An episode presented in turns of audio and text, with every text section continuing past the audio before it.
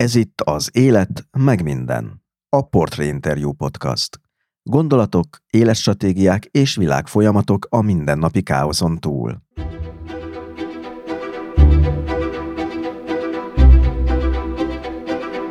Egy amerikai magánegyetemen tanít, ahol olykor rendhagyó órákat tart.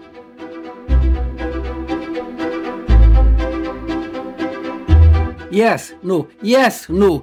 A végén mind a ketten üvöltünk, és a folyosóról bejönnek, hogy öljük egymást, aztán elrögik magukat, hogy ezt csak játszunk. Ez egy csillapítás nélküli pozitív visszacsatolás, ekkor a világ fölrobban.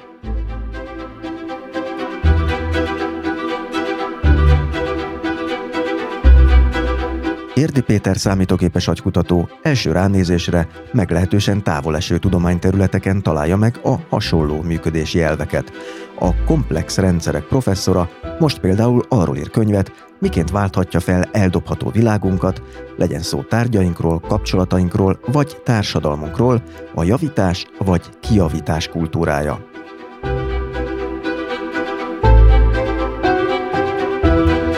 Magamon is látom, hogy kicsit más az attitűdöm, befolyásolom a környezetemet is, mert én erről beszélek. Én azt hiszem, hogy ez el fog terjedni, hogy szégyen pazarolni.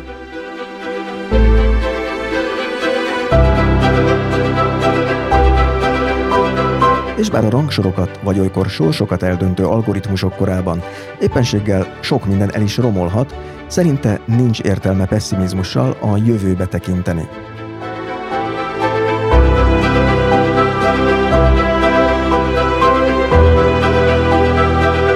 Távon az emberek nem hülyék és nem gonoszak. Na most ha hülyék és gonoszak vagyunk, akkor meg megérdemeljük, akkor pusztuljon el a világ, és hát vagy legyen, vagy ne legyen a sírjára a virág.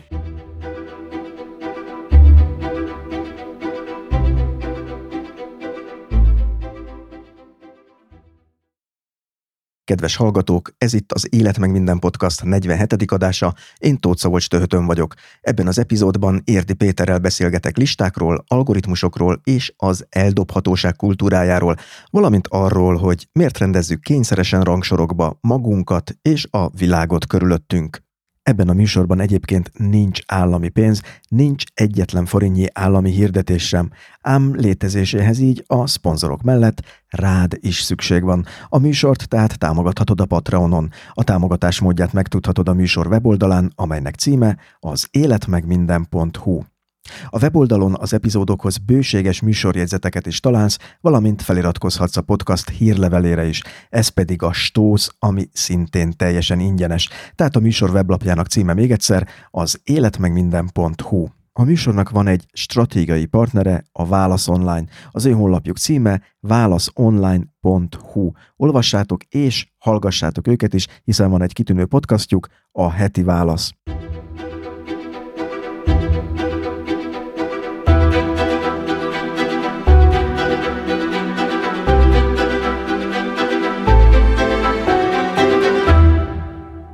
Az 1946-ban született Érdi Péter első diplomáját az Ötvös Lórán Tudományegyetem kémia szakán szerezte meg, a másodikat a Budapesti Műszaki és Gazdaságtudományi Egyetemen kémiai kibernetika szakon, ami jelzi, hogy érdeklődése a természettudományok mellett hamar a számítógépek felé is fordult, és ma már foglalkozása leginkább úgy írható le, a komplex rendszerek tanára.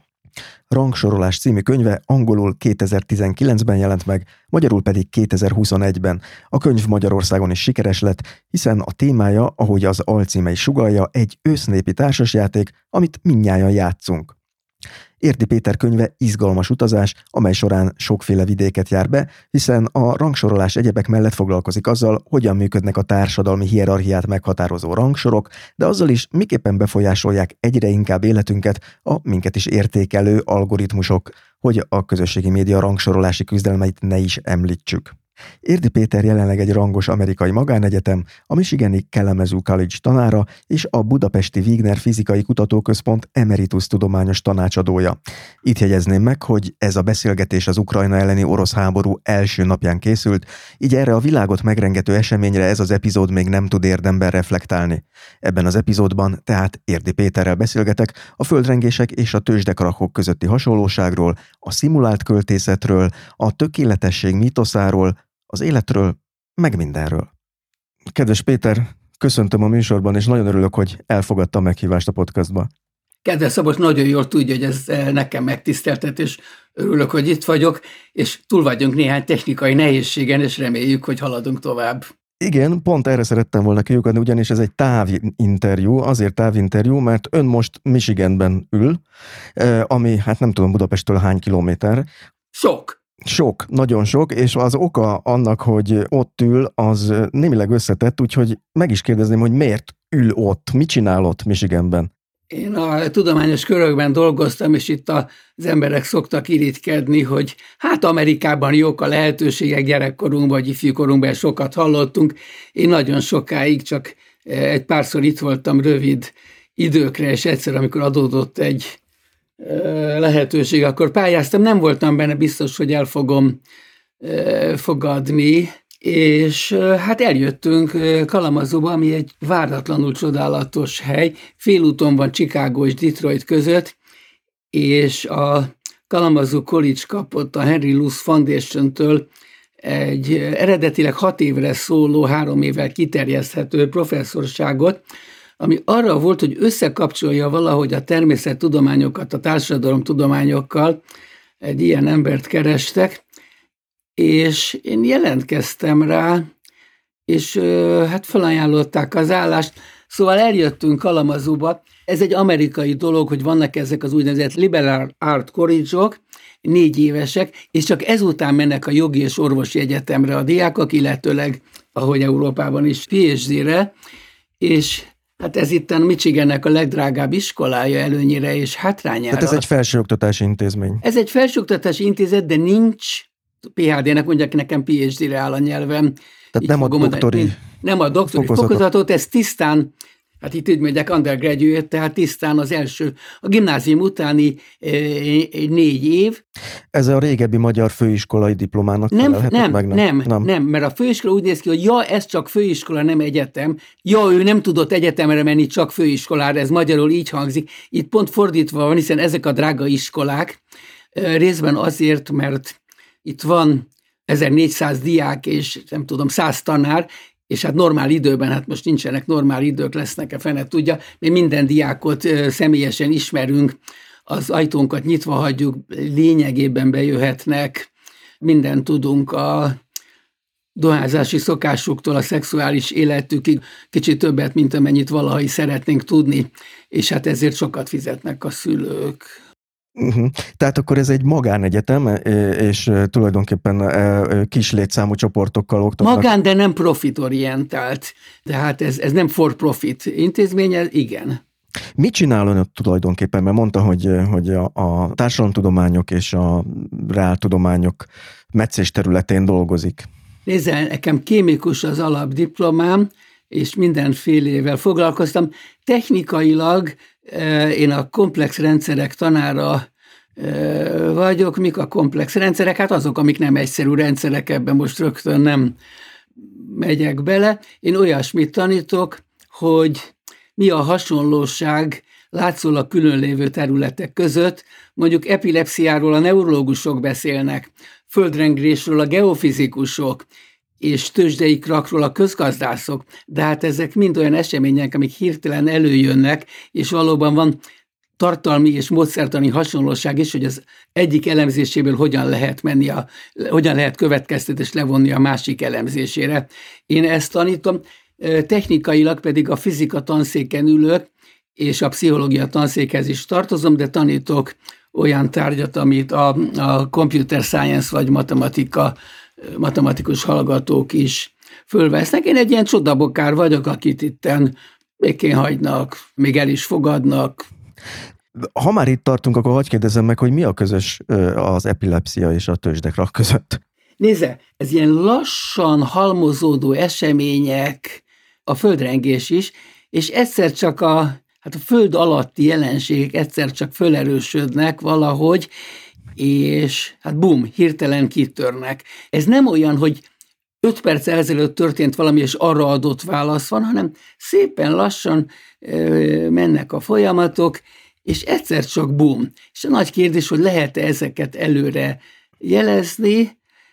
A legnagyobb hiba, amit el tudunk követni, ha egy eseményt, ami előre jelezhetetlen, megpróbálunk előre jelezni, de itt vannak bizonyos dolgok, matematikai technikák, amik mondjuk geofizikus dolgozott ki, és aztán ő maga átment tőzsdei jellemzőnek, és kiderült, hogy ez a módszer ott is használható előrejelzésre. Persze senki nem tudja, hogy mikor jön a legközelebbi tőzsdei krak, mert akkor nem tanítanánk, hanem ott lennénk valamelyik eh, nagy pénzügyi intézetnek a bordjában. Pedig a 2008-as válság után szoktak gyakran interjúolni embereket, azt mondván, hogy ő az, aki megjósolta a nagy tőzsdekrakot, és arra számítunk, hogy akkor a következőt is meg tudja jósolni. Ez akkor így nem igaz? Nem, vannak ilyen gurúk, valószínűleg a pontos időpontot nem lehet megjósolni. Nézze, ha tudnám, akkor nem beszélgetnénk itt. Most magával most én benn ülnék valahol New Yorkban a és nyomkodnál a környékén, és nem, oszt, nem, nem, azt azért nem osztanám az észt. Egy nem kevésbé egzotikusnak tűnő területnek a szakértője is lett közben, a sok egyéb mellett, ugyanis írt egy könyvet, aminek az a címe, hogy rangsorolás. Ezt 2018-ban írta, és Magyarországon 2021-ben jelent meg, de azelőtt már megjelent Amerikában, ha jól tudom. Én ezt az Oxford University Pressnek a New Yorki részlegével tárgyaltam le, tehát ez ott jelent meg 19 őszén, amire ez megjelent, és tulajdonképpen az amerikai piac nem megy nagyon jól, jobban megy a kelet-ázsiai, Japánban elég sikeres volt, és most még várom a sankhái kiadás, az csak májusban fog megjelenni, mert akkor vannak Kínában az egyetemi felvételi eredménynek a hirdetése, és Kínában ez rendkívül izgalmas, és a kiadó úgy látja, hogy akkora szeretné kihozni a könyvet, mert akkor mindenkit érdekelni fognak. Milyen összefüggés van a rangsorok és a kínai egyetemek között? Miért érdekes ez a felvételizőknek? Hát mert a Kínában most már ott vannak a legjobb egyetemek lassan, és Eh, hát ott élet-halál harc van, hogy ki, ki hova kerül be, és hát milyen alapon lehet ezt eldönteni, és vannak erre objektív kritériumok, vagy nincsenek, vagy hogy van ez az egész. Én ellenálltam annak, aminek egy kicsit a kiadó is, meg a markantik is nyomott, hogy én azt írjam le, hogy hogyan lehet megnyerni a rangsorolási játszmát. Hát részben azért nem, mert én nem nyertem meg, tehát... Mit ért az alatt, hogy nem nyerte meg? Nézze, volt a sorozatában Barabási. Barabási Laci megnyerte. Ő egy abszolút A-kategóriás, én egy szelid, szerény B-kategóriás tudós vagyok, akik tudós, ez gyűlölöm ezt a szót, nem tudom, ezt legjobb lenne kihúzni, scientist, hogy tehát a B-kategóriás azt jelenti, hogy vannak tisztes eredményeim, de semmi átutő nincsen. A citációm pedig, amit ma nagyon fontos, gyengébb az átlagnál. Én ezt a könyvben elmagyarázom, hogy miért, hát savanyú a szőlő alapom. Én sok dologgal foglalkoztam. Egyrészt nem tudtam, hogy ilyen fontos a, ez a lóverseny. Nem gondolkoztam azon, hogy hogy lehet a lóversenyben előbbre jutni. Tehát, hogy csak hogy világos legyen a hallgatóknak, és ez azt jelenti, hogy nagyon sokfélével foglalkozott, ezért nem mélyedt el annyira egyetlen tudományterületen, és így nincs annyi tudományos hivatkozása, mint mondjuk egy olyan szakembernek, aki világéletében egy tudományterületen dolgozott, vagy hogy kell lényegében, ezt érteni? Lényegében igen. Lényegében Akkor igen. mondjuk már el a hallgatónak, hogy mi mindennel foglalkozott az elmúlt évtizedekben, csak így felsorolásszerűen, mert nem ismerik önt, és hogy képet kapjunk itt a beszélgetés alapján, hogy kivel beszélgetek most. Én kémikusként végeztem, 1970-ben, nem titok, és hát a 60-as évek második fele Magyarországon az az időszak volt, amikor a számítógépek itt kezdtek bejönni.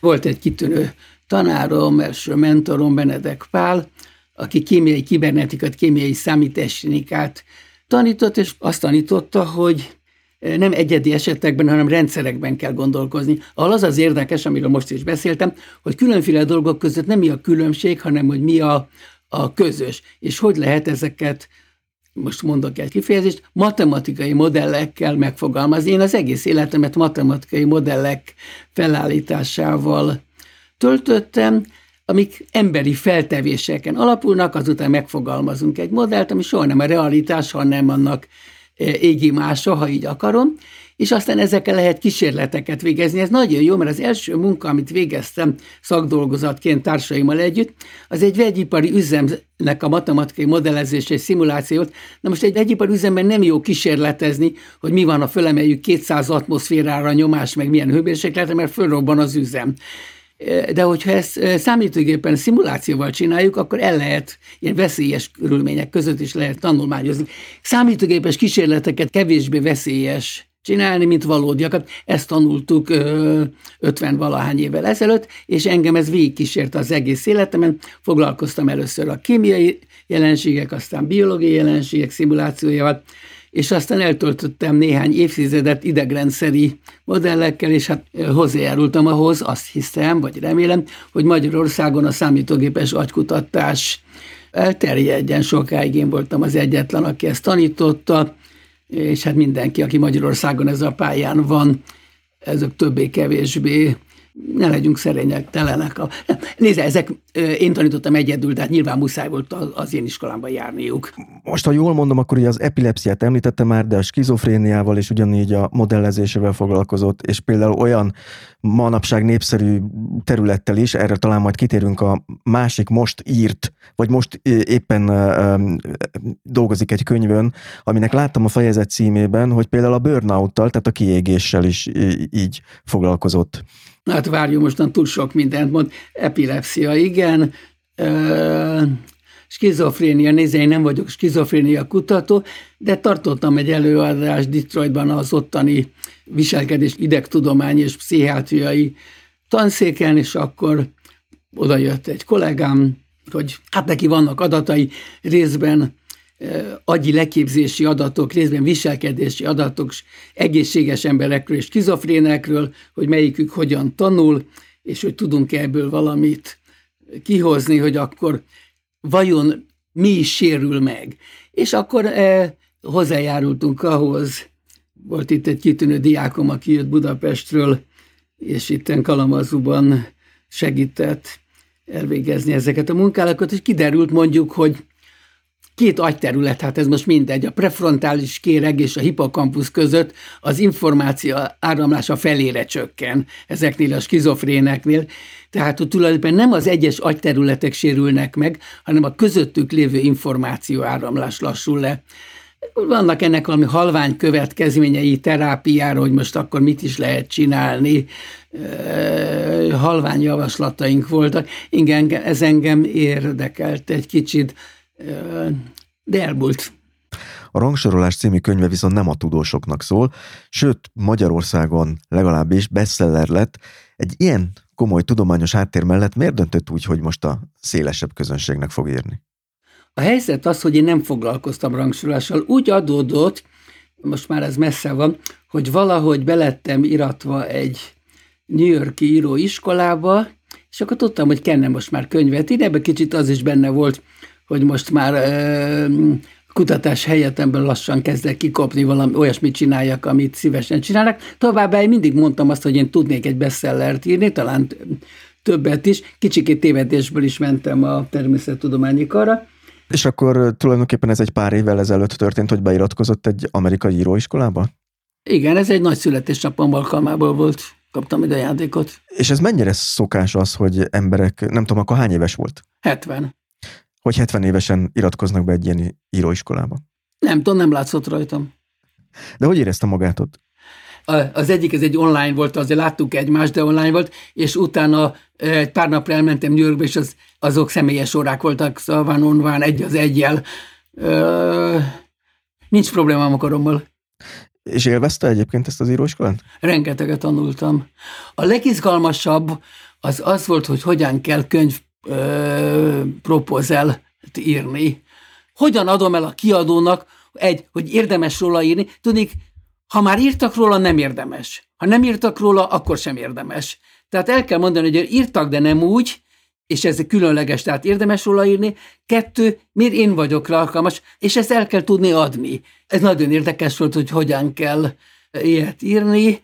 Zapszem nem fért a fenekemben, annyi érdekes dolgot olvastam, és és hallottam. Azért ugye, mert Mikor jó valami? Amikor van bennünk annyi előzetes tudás, hogy amit kapunk, az van hova illeszkedik, de nem tudjuk magát a dolgot. Lehet, hogy az volt, nekem volt ez érzékem, érzetem, előismeretem, de nem tudtam. Segítettem másoknak, és az volt a könyvpropozelt, én ezt nagyon élvezem. Ez azért is érdekes egyébként az írás tanulás, mert Magyarország ugye azok közé, a kultúrák közé tartozik, ahol az írást hagyományosan valami Isten adta tehetségként tételezik fel, és nem mindenki hisz abban, hogy azt lehet tanulni. Az amerikai iskola meg ennek az ellenkezője, hogy nagyon sok minden megtanítható ebből. Az helyzet, hogy túl jól. Itt a diákok nagyon sok mindent nem tudnak, ugye én mondtam, a college vagyok, jönnek középiskolából. Egy dolgot tudnak, írni olyasmiről, amiről nem tudnak semmit. és ezt ők nagyon szépen megcsinálják. Ez a creative writing, ezt itt tanítják, tudják, hogy ennek van eleje, közepe, vége, ezt itt tudják. Azt mondanám, hogy túl jól tudják. Hasznos tudás ez? Hasznos, de, de azt kérdezte, hogy hasznos, nem azt, hogy értékes. Igen. Hasznos, el kell tudni adni a dolgokat. És értékes? Csúnya választ fogok adni, igen. Én visszatérnék Budapestre, mert hogy a rangsorolás könyvébe vágtunk most bele, és a rangsorolás könyve tulajdonképpen Budapesten indul, méghozzá, ha jól emlékszem, az 50-es években, ugye akkor volt ön gyerek, általános iskolás ott Budapesten. És, nem tudnám letagadni. és ön a könyvében így fogalmazott, most majd kihagyok belőle két mondatot, hogy rövidebb legyen az idézet.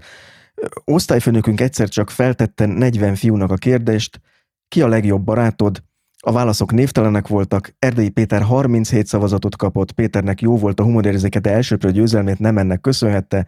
Péter volt az egyetlen az osztályban, aki igazi focilabdával büszkélkedhetett.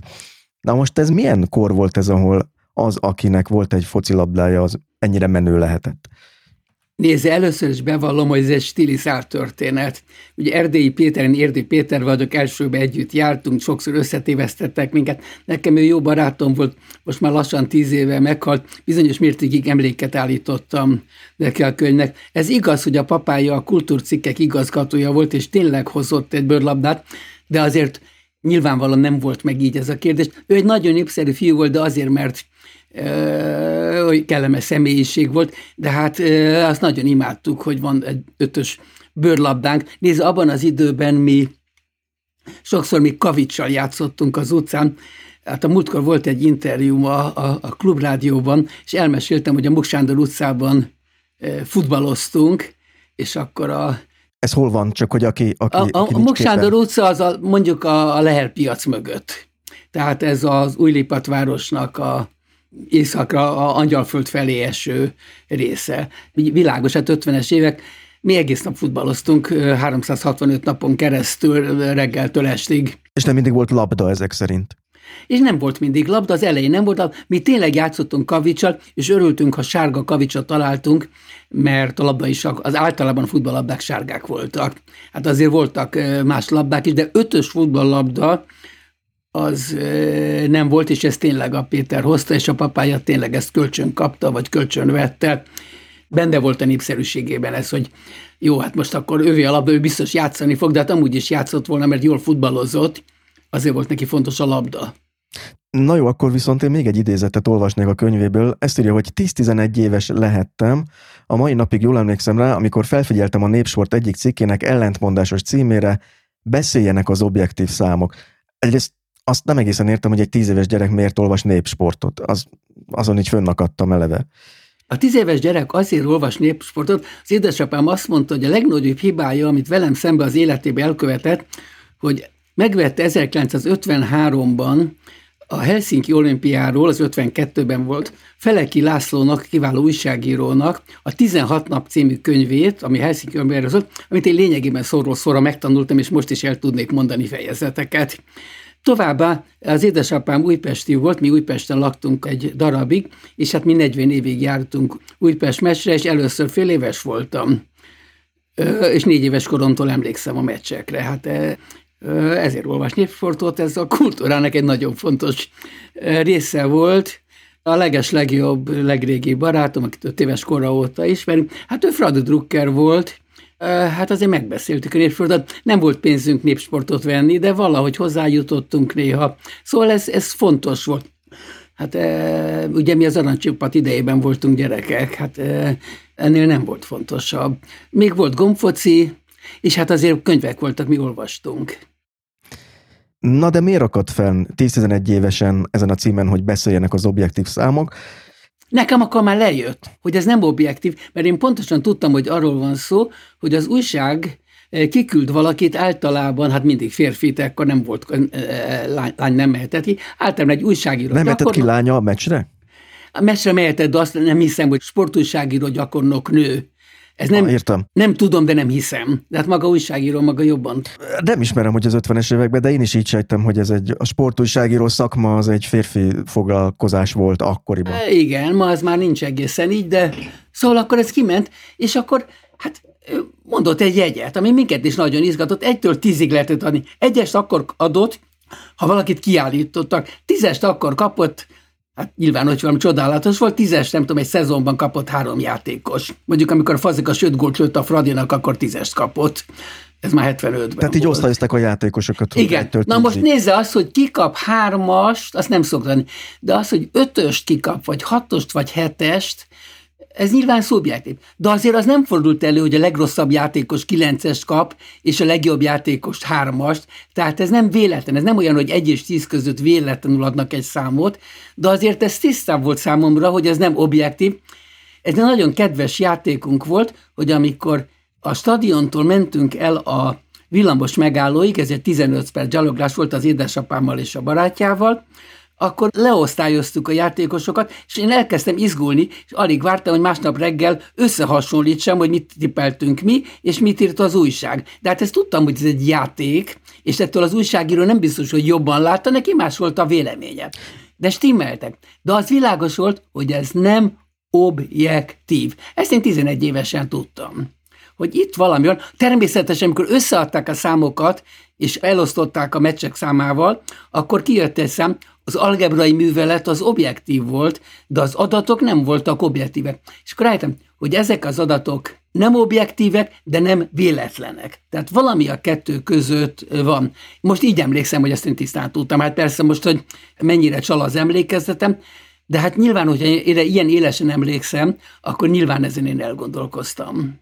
A foci egyébként ez egy olyan játék, amit nehéz így számszerűsíteni, hogy XY 10-es, vagy 8-as, vagy 7-es? Amikor írtam először a blogomban, akkor egy amerikai kognitív scientist, aki Belgiumban nőtt föl, és írta nekem, hogy de hát most már ott is írják az érintések számát, hány passz volt, hány méterre adja le, tehát most itt is számszerűsítenek. Én szándékosan nem foglalkozom azzal, és itt a könyvben sem, hát a baseballt a baseball statisztika az Amerikában nagyon fontos, de én kimaradtam a baseballból. Elvitt ugye, amikor megérkeztem, a történész professzor kollégám, hogy ezt meg kell értsem a baseballt, hogyha Amerikában szeretnék élni, de nem ragadott meg.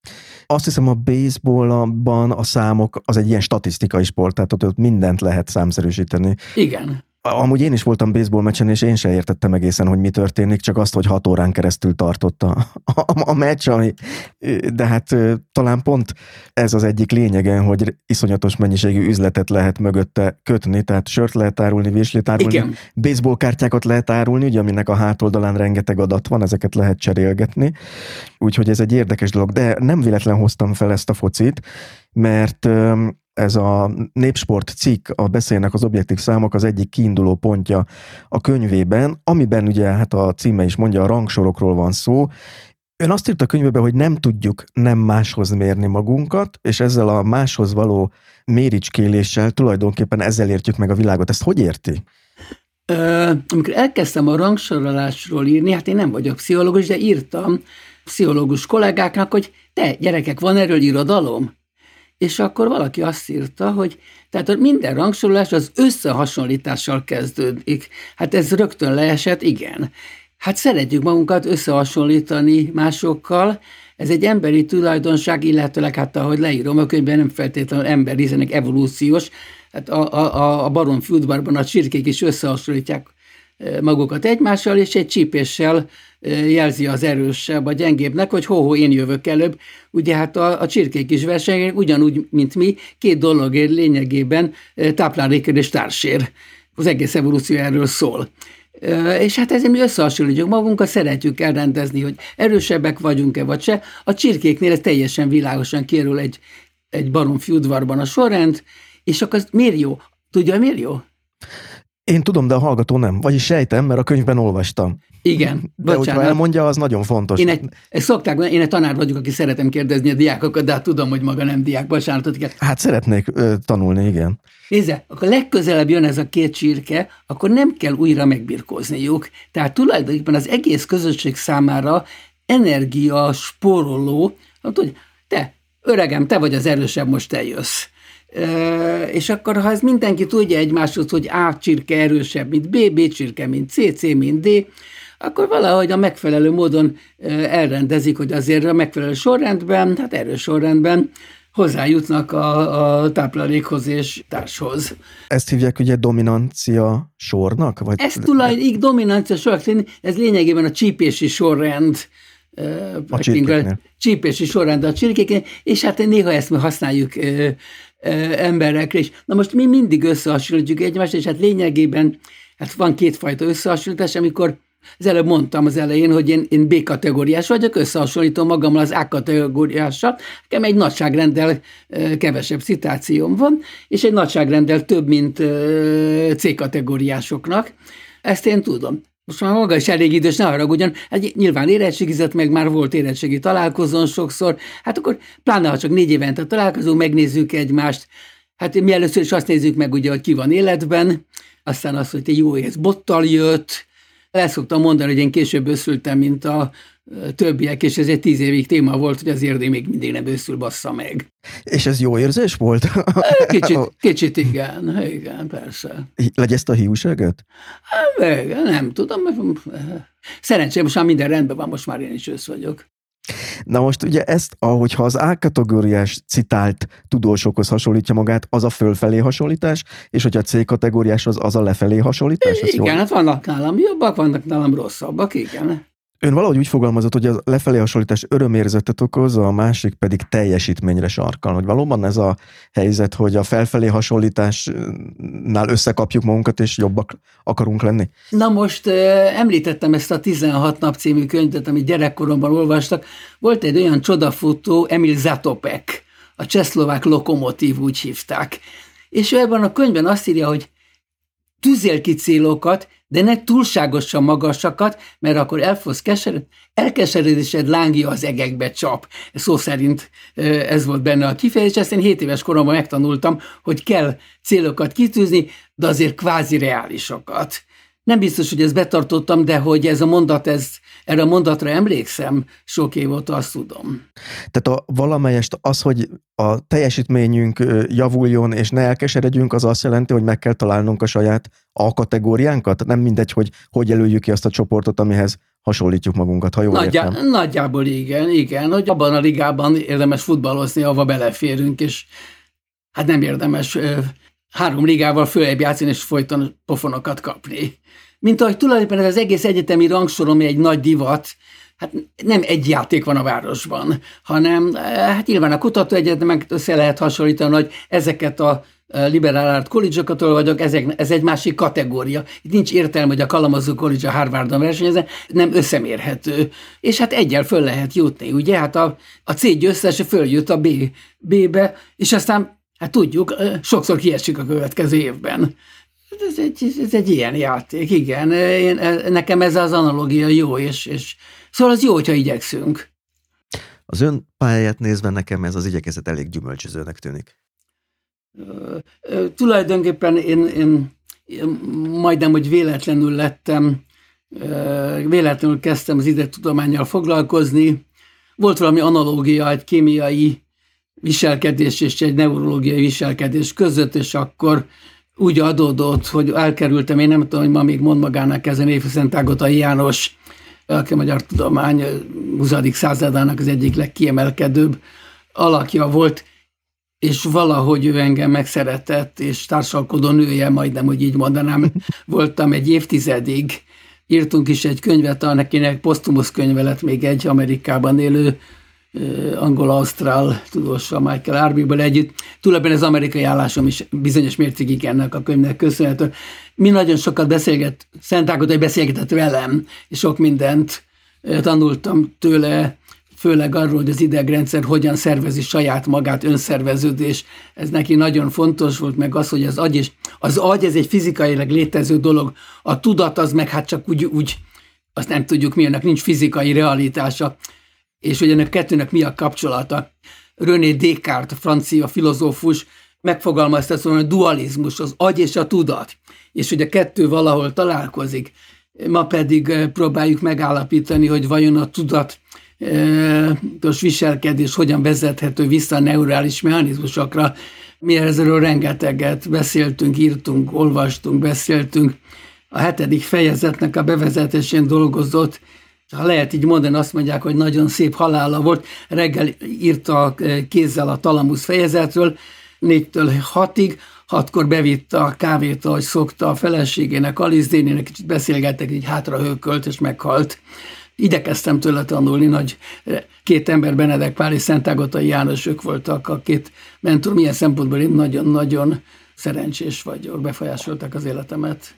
Ha jól emlékszem, Einsteinről mondják még, hogy munka közben halt meg, és talán, hogy a nagy egyesítő elméleten dolgozott éppen, és akkor ez egy ilyen nagy misztérium volt akkor, hangzatos újságcímek, hogy mi lehetett vajon az utolsó gondolat, vagy a, amin dolgozott, mert hát ugye azt nem találta meg ezt a Bevallom, hogy ezt nem tudtam, viszont azt, azt tudom, hogy Neumann Jánosnak a posztumusz műve, a számítógép és az agy, Erről kellett volna tartani a hat előadást a Yale Egyetemen, de akkor az előadott betegség miatt nem tudta megtartani az előadásokat, de megírta, kicsit torzó maradt, és az utolsó oldalak egyikén van egy ilyen mondat, hogy az agy nem a mi matematikát használja, legalábbis nem a külső formájában. És ezen ott a 50 valahány éve, 60 gondolkoznak az emberek, mi a túróra gondolhatott, nem tudjuk. Nem tudtam már befejezni. Nem tudta befejezni. Viszont ugye mert nagyon sokan használják analógiaként a számítógépet az emberi agy működésére, ezek szerint ez, ez egy teljesen téves analógia? Volt nekem egy kollégám, aki orvos és matematikus volt, sokat tanultam tőle, egy szobában ültünk, lábos elemér nek hívták. Neki van egy ilyen kis könyvecské, gyorsuló időben a természet és természetes és mesterséges értelem. Hát, hogy ez ugyanolyan rossz kérdés, mint hogy milyen állat a rózsa, vagy valami hasonlót írt. Nézd, föl lehet tenni egy ilyen kérdést.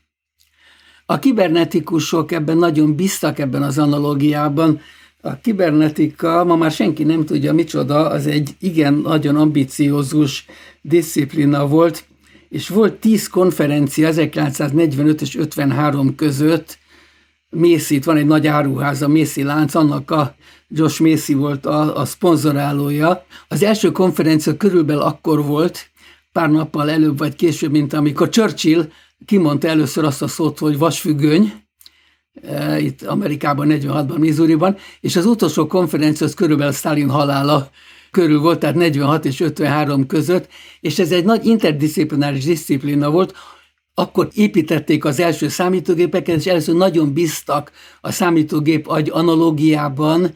Ez egy jó paradigma volt, de hát ezek az analógiák egy darabig dolgoznak, és azután eh, nem annyira. De azért Neumann nagyon befolyásolta az első agymodell, kimondom a nevüket, McCulloch és Spitz készítettek el egy ilyen idegsejt hálózatmodellt. A Neumann nagyon lelkes volt, és amikor megírta ezt a számítógépek logikai architektúrájára vonatkozó első írományt, akkor ő, ő lényegesen kihasználta ezt az, az analógiát. Lényegében arról van szó, hogy egy neuron Ugye van az agyunk, abban vannak neuronok, tíz a tizedike neuron. Lényegében annak két állapota van, tüzel vagy csönde van. És ugyanúgy a számítógépnek egy eleme vezeti az áramot, vagy nem vezeti az áramot. Tehát az elemi hardware szinten analógia van. Na még a matematika szintjén is van egy bizonyos analógia. A számítógépek matematikai modellt mindenki ismeri Alan Turing nevét, ő, ő dolgozta ki, Tíz évvel a számítógépek megjelenés előtt, ő még nem is kompjúter, hanem kompjútort mondott, aki a számítást elvégző ember volt. És megcsinálta ezt a modellt, és az derült ki, hogy az előbb említettem, az agymodellek és a számítógépek modellek, a Turing modell és a McCulloch-Pitts modell többé-kevésbé analógok. Amik nagyon nem analógok, azok a szerveződési elvek. Ezek a számítógép elemek, ezek nem mutatnak plaszticitást ellentétben az idegrendszerrel, és az derült ki, hogy ez nagyon-nagyon más hogy itt vannak a szinapszisok az agyunkban, tehát az ideg sejtek közötti kapcsolatok, amik arra specializálódtak, hogy az ideg információt az egyik sejtről a másik sejtre átvigye. Ezek nagyon fontosak, ez a szinaptikus organizáció, és hát Sir John Eccles kapott érte Nobel-díjat az alapvető szinapszisok fölfedezésén. Ezek lehet serkentő és gátló. Növelik a sejtnek a tüzelési valószínűségét, vagy csökkentik. És hát e, ilyen szinapszisokból épülnek föl a, a neurális hálózatok, és hát mostan az én meg a maga ágyában is most tüzelnek ezek a sejtek, és mennek át a, az információk. Úgyhogy most be is kapcsolok ami gátló mechanizmus, és csöndben vagyok, és hagyom, hogy föltegye a kérdést. Csak hogy összefoglaljam, tehát az alapvetően akkor ez egy egészen más szerveződési rendszer, mint mondjuk egy számítógép. Igen. Annak ellenére, hogy most ugye a mesterséges intelligencia korában élünk, és különböző science fiction filmekben azt látjuk, hogy ez a mesterséges intelligencia előbb-utóbb tudatra fog ébredni, és az emberi tudattal versenyre fog kelni. Nem tudom. Ez úgy van, hogy el, pár éve voltam New Yorkban egy konferencián, egy ilyen Artificial General Intelligence konferencián, és egyik ilyen főgurú megpróbálta bekapcsolni a számítógépet, és 10 percig vacakolt, hogy nem tudta elindítani a videóját, ami erről szólt, hát röhögni kellett. Még azért várjunk erre. E, most ez a jóslás, hogy lesz a szingularitás, a számítógép mikor éli utol az emberi teljesítmény. Most már van, aki 30 évet mond. Az nem olyan sok. Én úgy kell mondani ezeket a számokat, hogy ne legyen túl közeli, hogy ne lehessen még az orrunkra koppintani, és nem mondják azt, hogy 600 év, ami rendkívül messze van. Tehát ezek a számok jól vannak megállózva. Most azt kell mondani, hogy 2050. A mesterséges intelligencia, mi elkezdődött az 50-es évek közepében, lényegében azról, hogy szakítottak a kibernetikával, mert azt mondták, nem érdekel minket, hogy hogy csinálja az agy. Építsünk funkcionális programokat, amelyekkel mm, fordítani fogunk tudni, sakkozni fogunk tudni, és minden problémát megoldunk, de nem akarjuk utánozni az agyat. Tehát úgy tűnik, mintha gondolkodna, de nem feltétlenül gondolkodik. Hát nem tudom, mi az, hogy gondolkozás. Nem, nem. Ha ő nem, nem. tudja, akkor ki tudja? Mert ugye ön ezzel foglalkozott évtizedeken keresztül. Én csak B-kategóriás vagyok, az A-kategóriások biztos tudják. Na most vissza a könyvhöz, amiből kiderül, hogy nem csak a foci érdekelte, hanem a sakk is nagyon régóta, és a könyvében említ egy nagyon érdekes rendszert, ez az élőpontrendszer. Talán a hallgatóknak is kiderült, hogy azt mondtuk, hogy a rangsorolásnak az egyik lényege, hogy két dolgot mindig összehasonlítunk egymással, és és sorrendbe tesszük ezek alapján, hogy ez jobb, mint az. És ez az élőpont rendszer a sakban, nekem ez úgy tűnik, hogy ez valami nagyon sikeres összehasonlítási dologgá vált. Ö, igen, tehát tulajdonképpen arról van szó, hogy van egy sereg objektum, hogyan tudjuk őket rangsolni? Akkor, ha van valamilyen kritérium, hogy összehasonlítjuk őket. De ehhez az kell, hogy van a rangsorolás, és van az értékelés. Az értékelés azt minden egyes egyethez csinálják. Ha megmondjuk, hogy én nem tudom, 171 cm vagyok, akkor egy számot hozzá lehet rendelni a magasságomhoz. És akkor lehet csinálni egy rangsort, ki a legmagasabb, a második legmagasabb. Hát most, hogy föl van-e tupírozva haja, meg minden, itt is vannak mérési hibák. Tehát értékelés, összehasonlítás, rangsorlás. Az élőrendszer, ez egy valószínűségi modell van mögötte, és az a feltevés, hogyha egy erősebb játszik egy gyengébel, akkor az nem meglepő, hogyha az erősebb győz, de ha a gyengébb győz, az meglepő, és akkor azt jobban jutalmazzák, és ez nagyjából elfogadják. Van egy bonyolultabb módszer, ami egy kicsit jobb, de úgy látszik, hogy egyelőre működik. Tehát nem azt mondjuk, hogy tökéletes, nem vagyunk a tökéletesség bűvöletében. Ez rég volt, ez a modern világé volt, ami eltűnt, hogy tökéletes, meg legyünk meg optimalizálni. Ez elég jól működik ahhoz, hogy... Mikor tűnt el a, a tökéletesség mitosza? Ezt mihez lehet kötni? volt egy atyai barátom, Koch Sándor, virológus, szerkesztett egy könyvet, a tökéletesség és korlátosság dicsérete, ez a 80-as évek közepén volt, nekem ő ültette a fülembe, de korábban az optimalizáció bűveletében voltunk, Hát azt lehetett hinni, hogy valahogy matematikai analízissel meg lehet mondani mindig, hogy mi a legjobb. Lényegében az egész népgazdaság tervezés ezen alapult, hogy mindent nagy lineáris programozással ki lehet számolni, de hát ennek nagyobb volt a bizonytalansága, úgyhogy ez, ez össz, össze. Tehát mondjuk, hogyha régen a kommunista időkben öt éves tervet készítettek, akkor az volt a feltevés, hogy előbb-utóbb az eljut egy olyan tudományága, ahol nagyon pontosan meg lehet mondani, hogy mit kell csinálni a gazdaságban öt Ezt évben. meg lehetett mondani, elő lehetett írni, csak nem lehetett megcsinálni. Hát ez, ez összeesett. De vannak, akik azt mondják, hogy mostanra jutott el a számítógépes kapacitás oda, hogy most majd megint lehet nagyszerű öt éves terveket gyártani, és ezért lesz majd a kínai gazdaság például versenyképesebb, mint az amerikai, mert mindent ki lehet most már számolni. Igen, nem tudom. Igen, ismerem ezt a gondolatot. Úgy hívjuk, hogy redukcionizmus, amikor azt mondjuk, hogy nincsenek szintek, hanem lényegében semmi más nincsen, mint az elemi részecskék működése. Vagy Watson, az a híres biokémikus, vagy ilyen, a Watson-Crick modellből azt mondta, csak molekulák vannak, a többi szociológia. Én úgy látom, hogy vannak értelmes hierarchia szintek, és ezek az egymás mögött építkeznek, és nem lehet mindent visszavezetni az elemi kölcsönhatásokra. Lehet, hogy lehet, tehát nem csak lefelé való ismerkedés van, hanem, ahogy az előbb mondtam, az agynak és a számítógépnek más a szerveződési eleme. Tehát egyfajta kutatási módszer az, amit redukcionizmusban hívnak, szétszedni a dolgokat, megnézni a minél alapvetőbb elemeket, és a 20. századnak a két fő tudományága lényegében a most így mondom, a részecske fizika és a molekuláris biológia, azt mondta, hát itt le tudunk menni. Hát először az atomról azt hitták, hogy oszthatatlan, aztán kiderült, hogy van benne elektron, akkor protonnak is kell lenni, akkor ez is van, az is van, részecske fizika, lefel. Nem elég, valahogy össze is kell rakni. Érdekes a szerveződés. Ugyanígy a molekuláris Ó, hát a gének mögött molekulák vannak, de hát hogy kell ezt összerakni? Most az utolsó 20 évben előjött, hogy van rendszerbiológia, és össze is kell rakni. Engem ez érdekel, hogy hogy lehet a dolgokat összerakni. Tehát ha jól értem, azt mondja, hogy azért nem lehet ezt így előre tervezni mondjuk olyan komplex folyamatokat, mint egy gazdaság, mert egyszerűen az emberi tudat, mert az emberek viselkedése az nem modellezhető száz százalékig ilyen, ilyen, ilyen számítógépes hát, módszerrel? Száz százalék ilyen szavakat nem tudom. Ezt Pióker Ignác Stahanovics asztalos talán elérte a száz százalékot. Nem tudom, a, a fizikusok, én nem vagyok fizikusok, bíznak abban, hogy tulajdonképpen mindent így föl lehet építeni elemi építő kockákból, és hát erre törekedni is kell, csak nem kell nagyon bízni benne. De miért nem működik ez? Csak. nem, mert nem hiszem, nem tudom, misztikus válaszokat tudok csak mondani. Van egy misztikus része egyébként önnek? Igen. Az, hát azért szeretek sakkozni. Barátom mérges mondta, azért, mert ez szimulált költészet.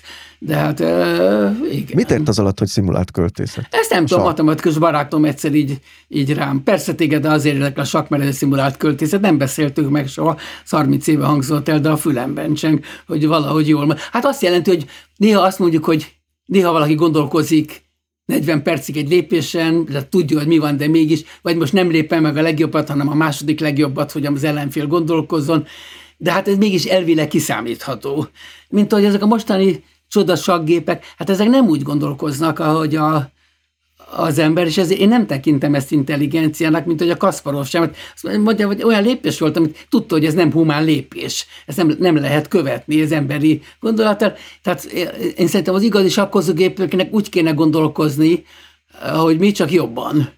És nem az, hogy vagy egész más, hogy mindent ki lehet számítani, nem tudom milyen 50 lépés mélységig.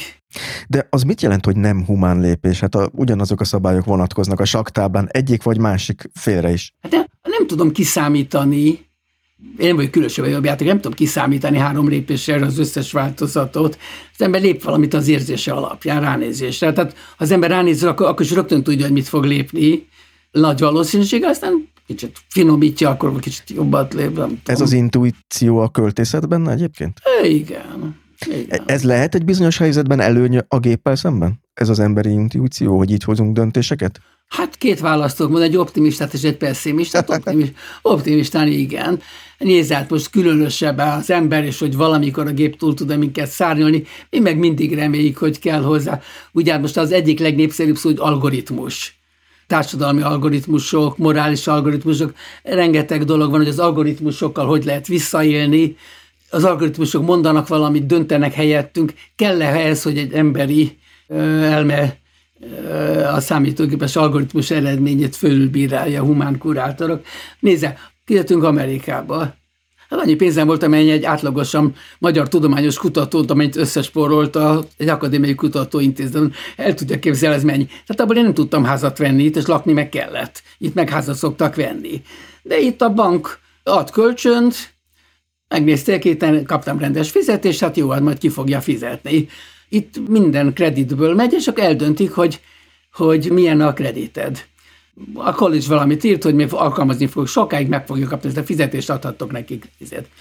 Azt a szabály elvileg az, ez egy nagyon fontos szabály lenne, hogy az, hogy valaki kap-e kreditet, az csak tőle függhet, és nem függhet mástól. Igen, de most mégis egy algoritmusnak, aki a hitelt ad, annak el kell dönteni. Mi ennek a valószínűsége, hogy visszakapom a pénzemet, és akkor, amikor ígéri. Van az a lehetőség, hogy sose kapom vissza, vagy visszakapom, de eh, később, vagy visszakapom időben.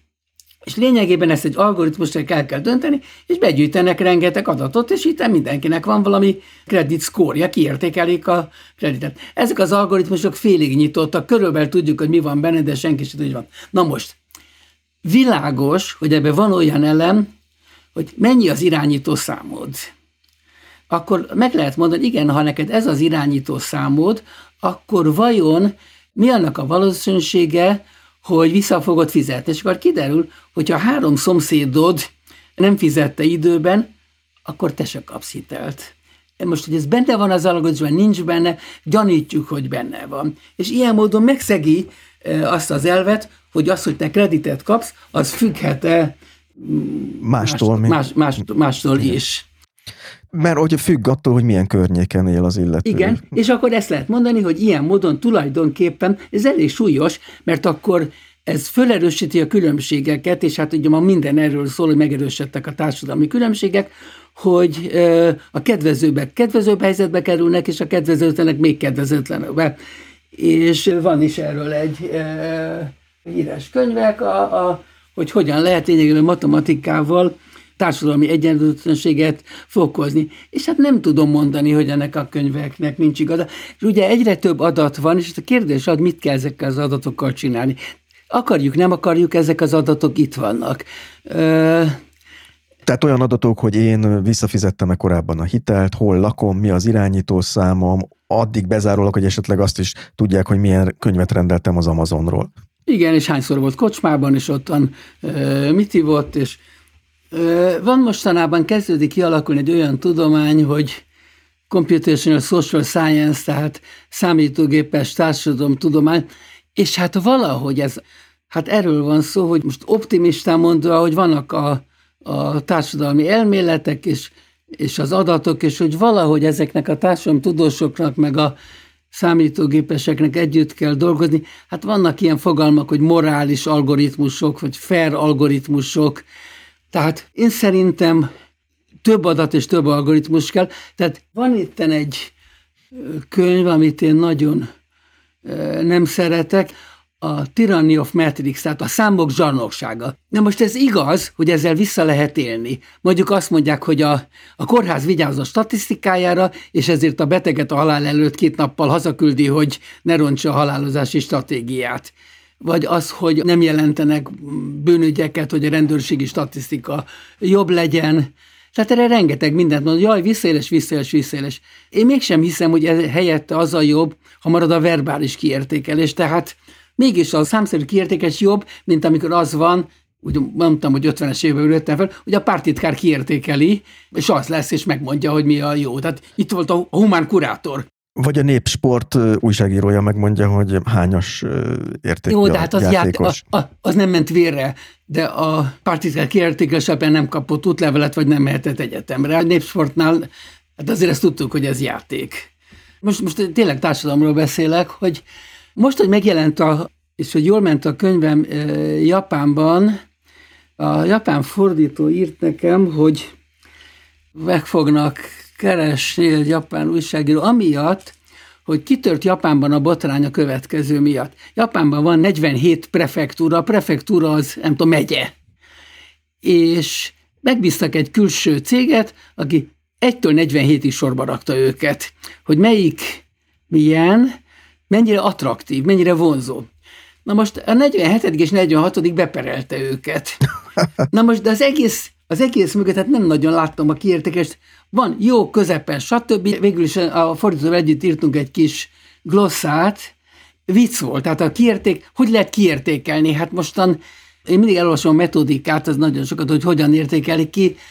Hát most nem tudom, egy, Japán egy hosszú ország, hát a déli sziget ten lakom most megmondja, hogy Hokkaido, amelyik az északon van, az mennyire attraktív, és akkor a számít-e, vagy mindenki csak a saját magát mondja, és akkor azt mondom, hogy egy, ötven és száz, tehát ezek csak számok, ezeket nem lehet, de ezek nem olyan számok, ezeket nem lehet kiátlagolni, de ez most egy komoly dolog, és ez mostan belemegy a japán prefektúrák rangsorlása, az beírja, Ranking of Japanese Prefecture, akkor ki fog jönni 50 cikk, hogy mostan mm, megy a vita, a per, szóval az emberek ezt szeretik játszani. És akkor ez, mennyire lehet ezt komolyan venni? Hát nem szabad komolyan venni, de hát mégis vannak vonzóbb területek, vannak a híres nagy régi helyeket, nyilván oda többen mennek, úgy látszik Japánban ez fontos. Miért szeretjük ezeket a listákat annyira? Először is a teljességérzést adja. Megmondják előre, hogy lesz kilenc ok, amiért ez meg ez, és meg, akkor kíváncsi vagyok, mi a kilenc. Már a hetediknél tartok, tudom, hogy még lesz kettő, és a kilencnél akkor megtudom az egészet. Tudom, akkor nem maradtam ki semmiből, ezt elolvastam. De hát azért a jobbikénünk azért tudja, hogy ez vicc, vagy mit tudom én, micsoda. Száz legbefolyásosabb ember a világtörténelemben. Hát most ez kiállítja hogyan. Tehát kell ez egy metodika. Rangsorolni akkor lett, ha ha minden egyes objektumhoz kiértékelünk, és van egy, ez a kulcsszó, mérés. Nézd, a, a 100 méteres síkfutás nem szokták, eredményét nem szokták kétségbe vonni, Egyébként a 100 méteres gyorszúsás igen. Miért? Hát nézze meg, az, nem mesélem el most az egészet, nézze meg az 1960-as római olimpián Duit és Larzon hogy nem tudták, hogy ki a győztes, mert volt, nem megyek bele, három bírónak kellett megmondani, kettő azt mondta, az egyiket látta elsőnek, a harmadik a másikat, viszont az ideje az... Szóval kiderült, hogy még az sem biztos, hogy törözte a... Mert lehet, hogy nem annak volt a legjobb az ideje, aki először célba ért, mert Igen. különböző Igen. időben ugrottak el a... Érdekes. A Dewitt és Larson. Én nem írtam bele a könyvbe, nem is tudom miért nem, nem jutott eszembe. Pedig láttam annak idén a versenyt.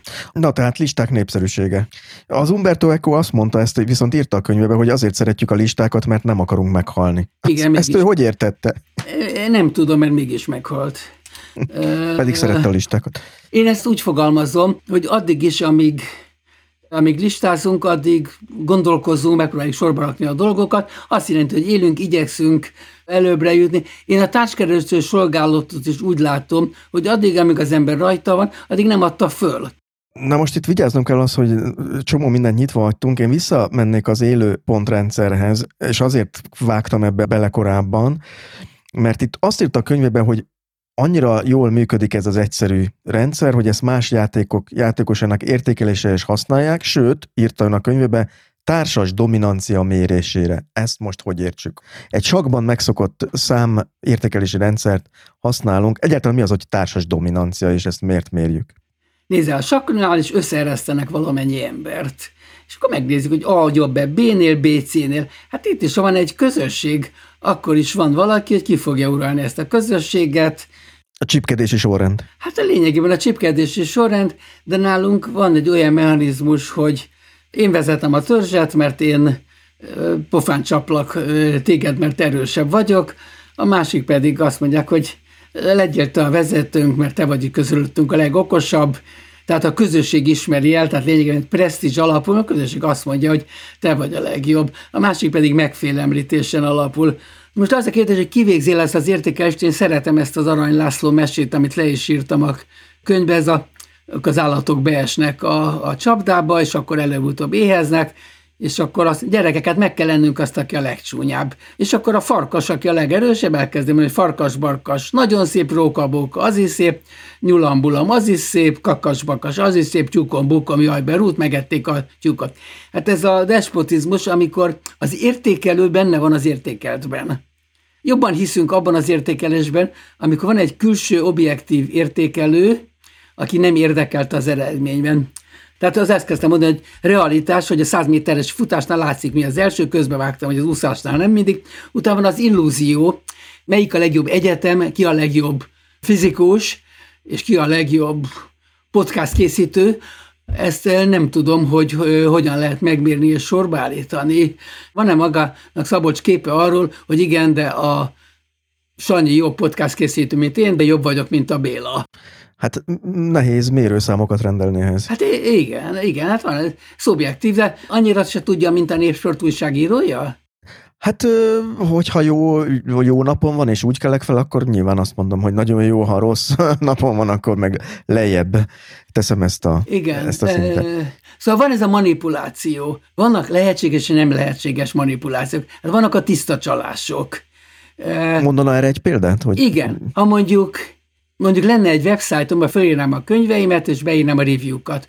Lehetséges, hogy a legrosszabb review-t kihagynám, ez nem szép, hogyha, főleg nem szép, akkor azt mondanám, hogy itt van az összes review.